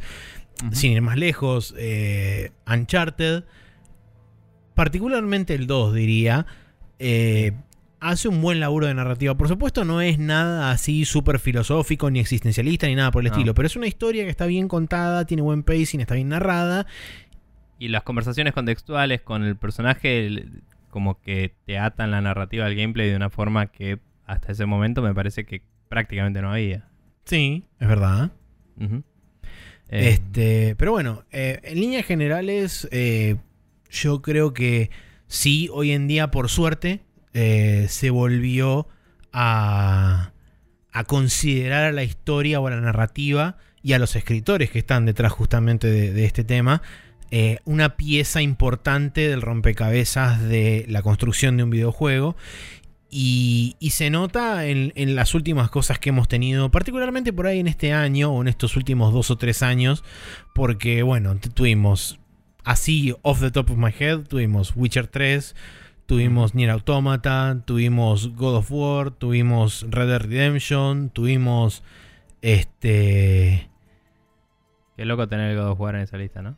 Pero. Sí, eh, eh, bueno, justamente también, ahí tenés eh, juegos que originalmente uno los consideraba como, eh, sí, falopa, eh, y que también tiene que ver con un tema de, bueno, ok, reinventemos esta franquicia y démosle otro giro y busquemos a ver cuáles son las cosas importantes que nos interesa quedarnos con eso, y después el resto lo tiramos y lo reconstruimos de vuelta de una forma que también se ajuste un poco a los tiempos modernos. Sí. Igual cabe destacar que, a pesar de que lo dije así de forma despectiva, ¿no? Como que loco, que justo el God of War está en la lista. En realidad, los viejos God of War eran juegos que estaban bien escritos para lo que eran. O sea, el, el juego iba de la mano con la historia eh, todo el tiempo. No era un, un afterthought, ¿no? Sí, Eh, sí, es verdad. Pero eran medio básicos, a eso me refiero. Era, era como el, el, el- como es el male fantasy por excelencia en su momento. Y ahora se volvió una estructura narrativa un poco más compleja y. y- Un Dad of Boy se volvió. sí. Pero. mm, Pero bueno, digo. sí, eh, está bueno que en la industria AAA super mainstream estemos eh, de nuevo teniendo en cuenta que es importante. Em, me parece que también está bueno que hay un resurgimiento hoy de los Japón también volvió. Eh, perdón, que me meta. y volvió con toda y la Sí. PC también. Así que nada, está todo porque eh, volvieron los juegos eh, primero que hace un tiempazo volvieron un poco las aventuras gráficas con la Double Fine Adventure y toda la Sí, bola. El renacimiento con- del computer RPG también. Y claro, y con lo que trajo eso de Kickstarter y eh, toda esta movida, de golpe volvieron todos los RPGs, todos. todos los que había, volvieron todos. Em, hasta el Wasteland, que era uno que nadie sabía casi que era de donde venía el Fallout. Y tenemos el 2 y va a salir el 3. Eh, el Bard's Tale. El eh, Tale. No sé, o sea, salieron nuevos, salieron Un nuevo juego de los creadores del Fallout, que es el The Outer Lands o algo por el estilo, que Sí, presentaron que se ahora. viene. Sí, hay que ver qué tal sale. Claro, por eso es hay que ver qué tal es sale, más pero- grande y más mainstream y hay que ver si tienen que hacer compromisos o no. Pero lo que digo es, hubo resurgimiento de un montón de cosas. eh, y además de eso, digo, aparte, nada que ver. También me gusta que hay un resurgimiento de la búsqueda del juego arcade, que porque sí. Pero es como que Sí, hoy seguro. está separado, ¿me entendés? Es como que si tengo un juego con un personaje y el personaje tiene actitud y tiene características y todo, tiene que tener una historia. Y eso está bien. Sí, Seguro. quiero hacer un juego solo divertido, lo puedo hacer también. Y ahí sí puedo decir, bueno, este juego es mecánico y estamos ya en un... como volviendo un poco al principio de... Che, es muy simple, es como, ¿querés que sea un shooter? Eh, hace una navecita y, y hacerle un triangulito que dispara boludez, no sé, lo que sea, ¿viste? Quizás es por el VR que lleva a experimentar un montón de cosas, que tenemos tantos juegos que hoy son visualmente re abstractos, ¿no? De, de, eh, Puede ser. De shooting y de cosas y de Creo también arcadismo, que es un tema de, de maduración un poco de- del mercado en sí, del hecho de decir, ok, bueno, eh, hoy tenemos la suficiente versatilidad y la suficiente, o el suficiente público como para decir, cada... Hay algo para cada uno. Ah, exactamente, hay algo para cada uno y no necesariamente todo el mundo, excepto los AAA, tiene que salir corriendo detrás de un tipo de juego en particular que es la moda. Por eso digo, exceptuando los AAA, un saludo al Battle Royale, etc. Eh, Sí. Pero creo que en líneas generales hoy se está buscando la diversificación eh, en, diferentes, en diferentes estilos y por eso tenemos las cosas que tenemos, como por ejemplo el resurgimiento del computer RPG, junto con también eh, casi de forma mágica la vuelta de Japón a juegos este, que son narrativamente muy interesantes Sí. y con toda la carga que tienen este que tiene el, el japonés a la hora de escribir a la hora de presentar y demás junto con como decías vos un tema de eh, aparición de otros de otros rubros que por ahí vienen de antes pero que cada uno tiene su lugar y dependiendo de si lo necesita o no se va a ver si requiere de narrativa o requiere de personas que lo escriban o simplemente con un pequeño marco general de una excusa o una, o una cosa similar sirve para, este, digamos, contener al, al juego en sí mismo y sale andando. Hay, hay juegos que si lees el documento de diseño, que a veces los publican, eh, tienen una historia atrás que no te enterás. Y es solo para darle una coherencia al título, ¿no? Al juego. Claro. A, cómo funciona, a cómo se desarrolla. O sea, ¿por qué el personaje está- hace estas cosas? Sí, porque tiene esta historia de fondo que por ahí no importa para el usuario y no se le muestra. Pero hay juegos que lo tienen. Em, también un ejemplo de narrativa muy interesante durante la época en la que no había escritores en ningún lado, básicamente hasta el último momento, es el Team Fortress 2, que tiene un montón de background. Todos los mapas tenían guiños y boludeces. eh, y se iban sacando nuevos parches con historietas que iban hinteando cosas que iban a salir, ¿no? Y que de golpe, cuando salían esas historietas, aparecían algunas de esas cosas en el mapa. Y de golpe aparecían estos nuevos parches y estas nuevas modos de juego y cooperativos y cosas así. Eh, en un juego multiplayer que no lo necesitaba para nada, basado en un mod Sí. de un juego eh, que de hecho estaba basado en otro mod de otro juego. Y es como... em, a lo que voy es... eh, eso era un ejemplo bastante zarpado de cómo puedes armar un mundo coherente escribiendo, digamos, entre comillas, una Biblia, ¿no? La, Biblia del juego. Em, eh, si ves la, la, Biblia del Fallout, que es algo particularmente de una época en la que sí se escribía todo, eh, tenía todas las bolts y todo eso, ya lo hemos hablado, que cuando se habló del Fallout 76 ya se sabía qué onda la Vault porque estaba escrito en la Biblia del Fallout. O sea, entrabas, mirabas la, que era la Vault 76 y ahí te decía cuál era. Entonces, eh, es como que el trasfondo histórico te deja armar lo que quieras dentro de ese mundo. Y bueno, y en base a este tipo de narrativa que armó el Team Fortress, hoy tenés, eh, obviamente no en base a eso, pero imitándolo o haciendo cosas similares, hoy tenés el Overwatch. Y el Overwatch es un juego que tiene una personalidad y una identidad visual y una hmm. relevancia eh, en, la cultura pop, digamos, de tener todas estas historietas, estos cortos, estas animaciones a mano y cosas así y narrativa en el mismo juego con personajes que se hablan entre ellos y eso, que es gracias a, que se... En parte a que era un MMO que lo recauchutaron y ya tenían la escritura, pero digo, eh, gracias a que dijeron, che, mm, podemos usar esto, esta historia en un multiplayer y lo, cuentan de una forma interesante.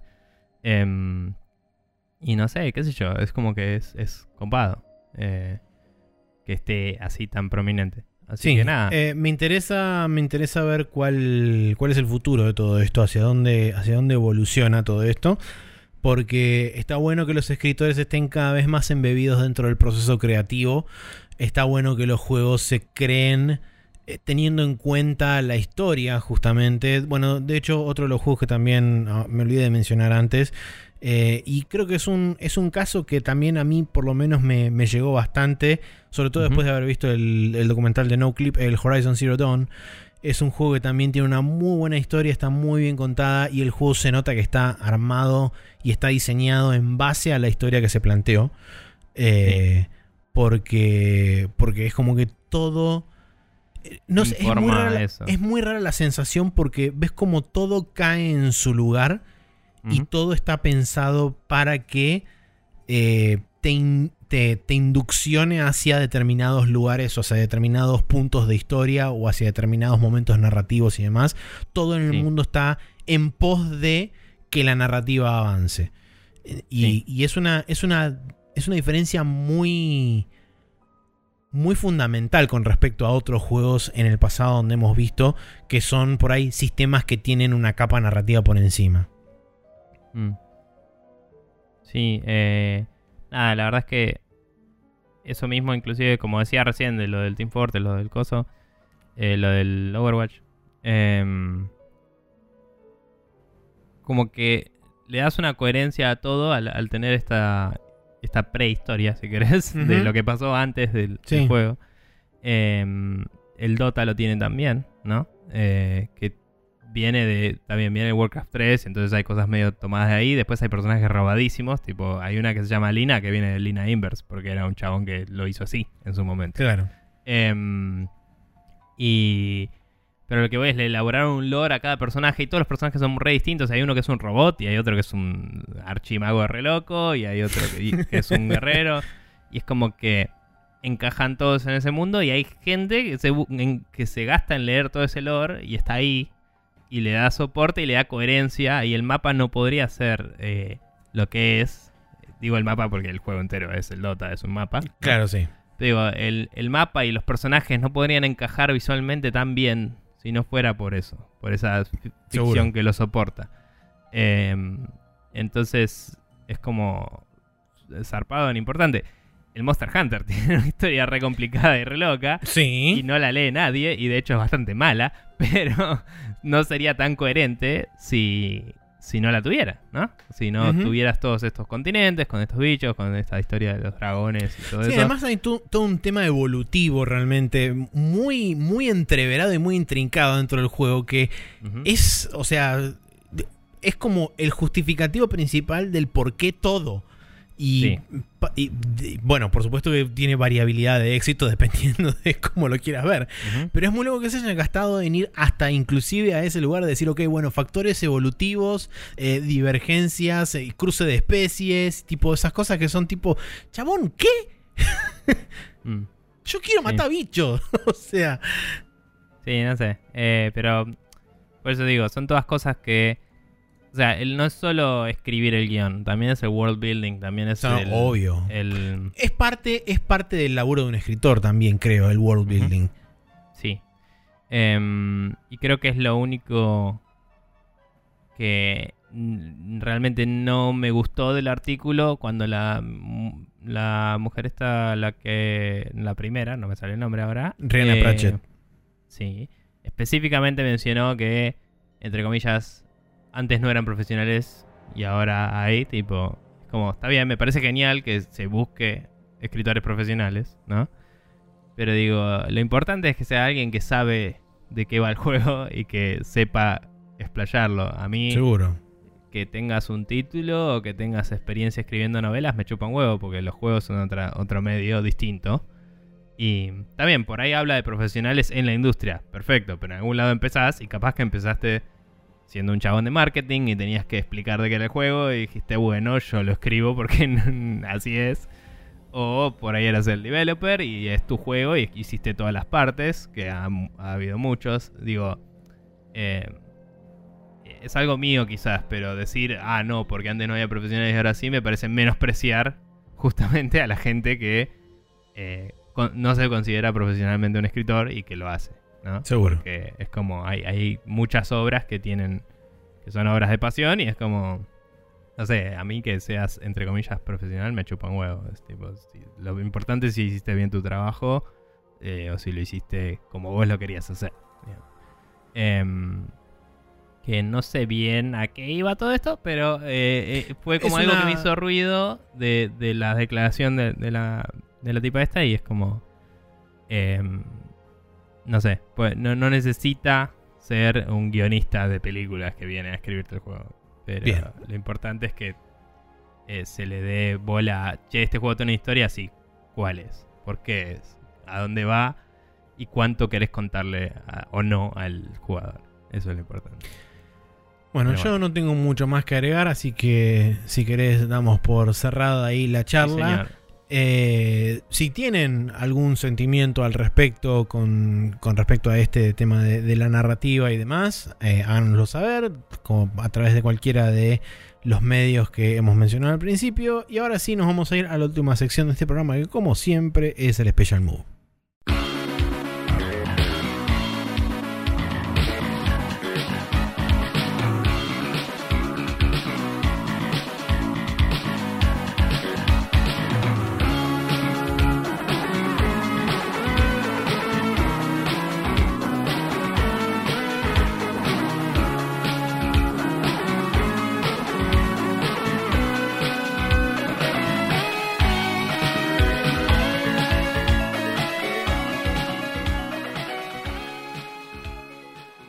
Bueno, aquí estamos en el Special Move donde tenemos dos recomendaciones, una por cada quien. Eh, me intriga que pudiste conseguir el, este carácter en particular. ¿Cómo, Sí. ¿Cómo le hizo? Eh, escribí R, Cyrillic, Enter en Google y ¡Ah, lo copié y lo pegué. Ahí está. Ahí está. Eh, me costó, pero lo hice. Bien, eh, la historia del Tetris por el señor eh, llamado Video Game Historian, cuyo eh, nombre de verdad no me acuerdo, pero el- el- la personalidad de internet conocida como The Video Game Historian. Exacto. Em, es un documental de aproximadamente una hora que te cuenta absolutamente todo lo que ocurrió con el Tetris desde que lo programó el Alexei Pajitnov. Pajitnov, sí, hasta que básicamente él, él se retiró a vivir en Estados Unidos con plata y, y vivió feliz para siempre. Sí. No, ¿Él eh, fue el que fundó la, la Tetris Company o la fundó alguien y después le dio platita a él o algo por el La estilo? fundó alguien, esta es parte del documental, es quizás una parte que se pasa medio por arriba, me hubiera gustado que eso se ahonde un poco más quizás, pero es interesante porque hubo todo un quilombo zarpado con las licencias de ese juego, que es eh, es súper complicado. Y yo lo había escuchado en un podcast de Retronauts una vez en su completitud y los mismos se iban confundiendo mientras lo hablaban y es como que necesitas algo más guionado y más eh, preparado para Sí, la complejidad de todas las cosas que pasaron con esto. Porque Pero básicamente, fuera de joda es un quilombo. Sí, básicamente el problema principal es que en el primer eh, en el primer eh, contrato que se hizo, que era un chabón que licenciaba cosas eh, de la Unión Soviética y las vendía afuera porque sabía que podía currar al loco con eso básicamente. Em, le puso básicamente licencio este juego para para distintos tipos de computadoras. Y para él eso significaba que tenía los derechos de arcade y de consolas y para cualquier otra persona del planeta no porque eso es como eh, pará, esto es una computadora o es un arcade o es una consola entonces de ahí, de esa confusión, salieron un millón de quilombos y eh, los rusos no estaban contentos con que le estaban pagando dos centavos eventualmente, cuando se enteraron de un montón de cosas que estaban pasando con esas licencias. Y, mm, y eh, The Plot Thickened, ¿no? Hasta pasó por Nintendo, toda la movida, como salió la versión de Nintendo, había una versión anterior que salía para Nintendo, eh, publicada por eh, Atari, eh, a través de eh, creo que era que se llamaba, que era una subsidiaria de ellos. Y, y te cuenta cómo Nintendo básicamente los cagó de arriba a un pino y les previno que lo hicieran. Y nada, fue muy interesante. Eh, muy, muy copado todo. Em, y nada, es un lindo documental. En una hora se lo ven. eh, está ahí en YouTube eh, de forma gratuita. Y sigan a este tipo que ya lo hemos mencionado muchas veces porque es increíble lo, lo que hace Sí. y lo rebanco. Muy buen nada. laburo. Eso. Bueno, por mi parte sigo con la maratón de leer eh, mientras estoy en el baño. Eh, en este Está caso eh, estoy leyendo el primer tomo, a pesar de que ya tengo el segundo esperando en la gatera, eh, de Shin Massinger, Shin Massinger 0, que eh, gratificantemente está siendo editado de forma eh, nacional por Ibrea.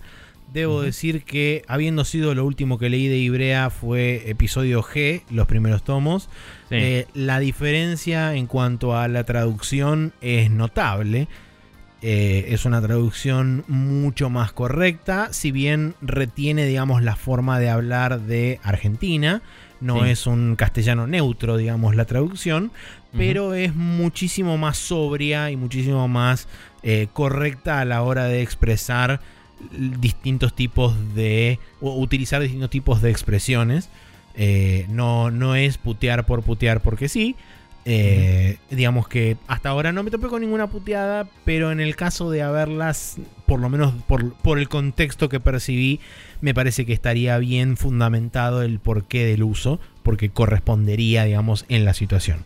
Eh, ahora, hablando puntualmente de lo que es el manga de Shin Massinger 0, este manga salió en tándem con la última serie de Massinger animada que fue eh, eh, Shin Massinger eh, Impact 10, que fue en el año 2009 o 2008 por ahí. Estuvo un tiempo en Netflix, después la sacaron. Eh, no sé si ahora estará de vuelta o si no la pueden conseguir en la internet. Pero la cuestión es que que haya salido en tándem no quiere decir que tenga que ver, sino que simplemente son como dos series donde se reimaginó la historia de Massinger de una forma bastante más eh, cruda y mucho más cercana a lo que es el manga original en cuanto a crudeza y en cuanto a tono que tienen. En este caso, el manga de Massinger Zero es mucho más violento, de hecho, y mucho más oscuro, más tirando a algo similar a lo que sería Devilman, de hecho, en algunos lugares. Eh, con algunos guiños a otras cosas, como por ejemplo, eh, el manga arranca básicamente con el apocalipsis, donde la humanidad ah, básicamente se destruyó porque Koji no se subió al robot. Entonces es como. Ya Get sabemos. fucking robot. Sí, ya sabemos por dónde va la cosa. Pero bueno, eh, también eh, medio como que de alguna forma mete en, en el canon, por lo menos en este manga, mete el, todo el resto de lo que son las historias, que hay muchas historias paralelas de muchos orígenes diferentes de Ujú. Massinger. Porque está Z Massinger, Massin Saga, etcétera, etcétera, y un largo etcétera. Inclusive está la historia también del anime, que es distinta, perdón, le pegué al micrófono, que es distinta eh, en varios momentos con respecto a la historia del manga, eh, si bien tiene Sí. como puntos narrativos en común. Así que bueno, yo la verdad, obviamente, la estoy pasando increíble. Eh, es, un, es una serie que sale bimestral, va a tener nueve tomos, va por el tomo número 2. Eh, así que tienen tiempo de, de ponerse al día porque justamente son dos tomos nada más que salieron hasta el momento y además sale justamente bimestral. Bien. Eh, copado. ¿Y la edición entonces está buena? ¿El papel, todo? Sí, la edición está buena, el papel está bueno también. Eh, viene con sobrecubierta inclusive. Eh, no me acuerdo ahora exactamente el precio, creo que eran 360 o 380 pesos, andaba por ahí más o menos. Hoy en día razonable, diría. Em, probablemente el tema de que la traducción sea más correcta venga que hace años que están basados en España, los de Ibrea, y publican allá también. Em, Puede ser. O sea, no, no sé si tienen todo en España, pero digo, se habían ido a España cuando era un quilombo para ellos imprimir acá. eh, estaban imprimiendo allá e importando para acá. Y ahora no sé cómo es su modalidad de laburo, pero digo, también son una editorial en España y Probablemente no traduzcan todo dos veces. Entonces debe ser una búsqueda de, no sé si un español más neutro, pero sí uno más correcto, como decías, para eh, poder vender en más de un país. Porque la verdad que antes era un poco cualquiera todo. pero Sí. bueno. Em, nada, copado. Eh, creo que dado el que tiene fucking robot habría que terminar con el tema de Evangelion, manéjalo como quieras. Eh, pero mientras vos pensás en esa posibilidad del Quantum, voy a decirle a la gente que pueden suscribirse a nuestro contenido si nos buscan en iTunes como Spreadshot News. También pueden eh, agarrar a spreadshotnews.com barra podcast y copiarlo y pegarlo en su gestor de RCS o podcasts favoritos y recibirlo todos los días martes a las 0.30 horas. Eh, también estamos en YouTube como youtube.com barra TV donde tenemos todos los eh, temas que ponemos al final de los capítulos. Maxi pone porque Maxi hace todo el laburo. Ejem, y nada, están ahí en una linda playlist llamada Lo que sobra de Spreadshot News. Eh, y también recuerden que estamos en archive.org, están todos nuestros capítulos ahí. También están todos en Spotify, eh, donde varias gente ha decidido seguirnos. Vi que estábamos número 10 en el país, más o menos. Mira qué Eh, bien. O sea, no sé si es en el país, pero digamos que yo como ¡En usuario argentino yo como usuario argentino me meto en la parte de eh, podcast juegos y me vi número 10 y vi que la lista era la misma que publicó Seba el otro día. eh, porque dije, no sé, capaz que me sube porque yo tengo ese podcast, no sé. Pero creo que esa lista es la misma. incógnito o algo por el estilo. Creo que esa lista es la misma para todos. Así que nada, entre los primeros está el de, el de Malditos Nerds, digamos. Y, y todo eso está em, Checkpoint, está Café Fandango. eh, y después por ahí estamos nosotros. Que nada, estamos ahí gracias a ustedes, gente, porque no pagamos ads, somos solo dos personas, no tenemos un grupo de Facebook. em, nada, o sea, eh, es una realidad que gracias a su soporte estamos donde estamos y podemos estar más arriba o más abajo, no calienta demasiado realmente, pero eh, les agradecemos por su soporte, como decía antes, si pueden dar- darnos algunas reviews en todos estos medios, nos ayuda. Y, mm, O inclusive recomendarnos a otra gente. eh, sí, sí. Eh, o sea, recomendar nuestro podcast a otra gente también. Si nos quieren recomendar otros podcasts, nos sirve también. Sí, no, bueno, ambas Pero cosas. bueno, sí.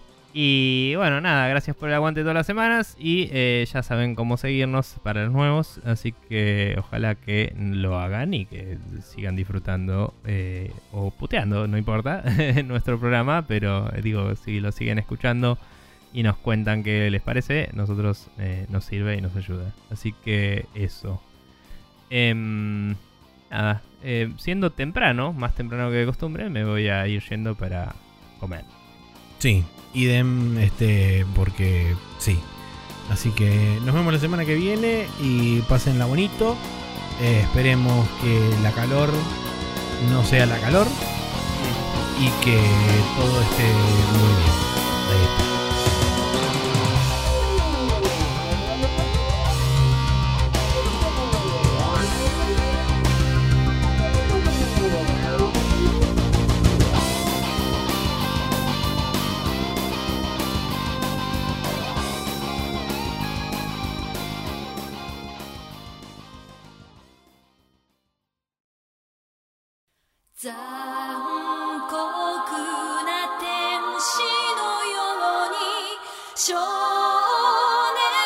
Hola y bienvenidos nuevamente a otro Lo que sobra de Spreadshot News. Hoy les traemos Takahashi Yoko con Zankoku na Tenshi no Tensei.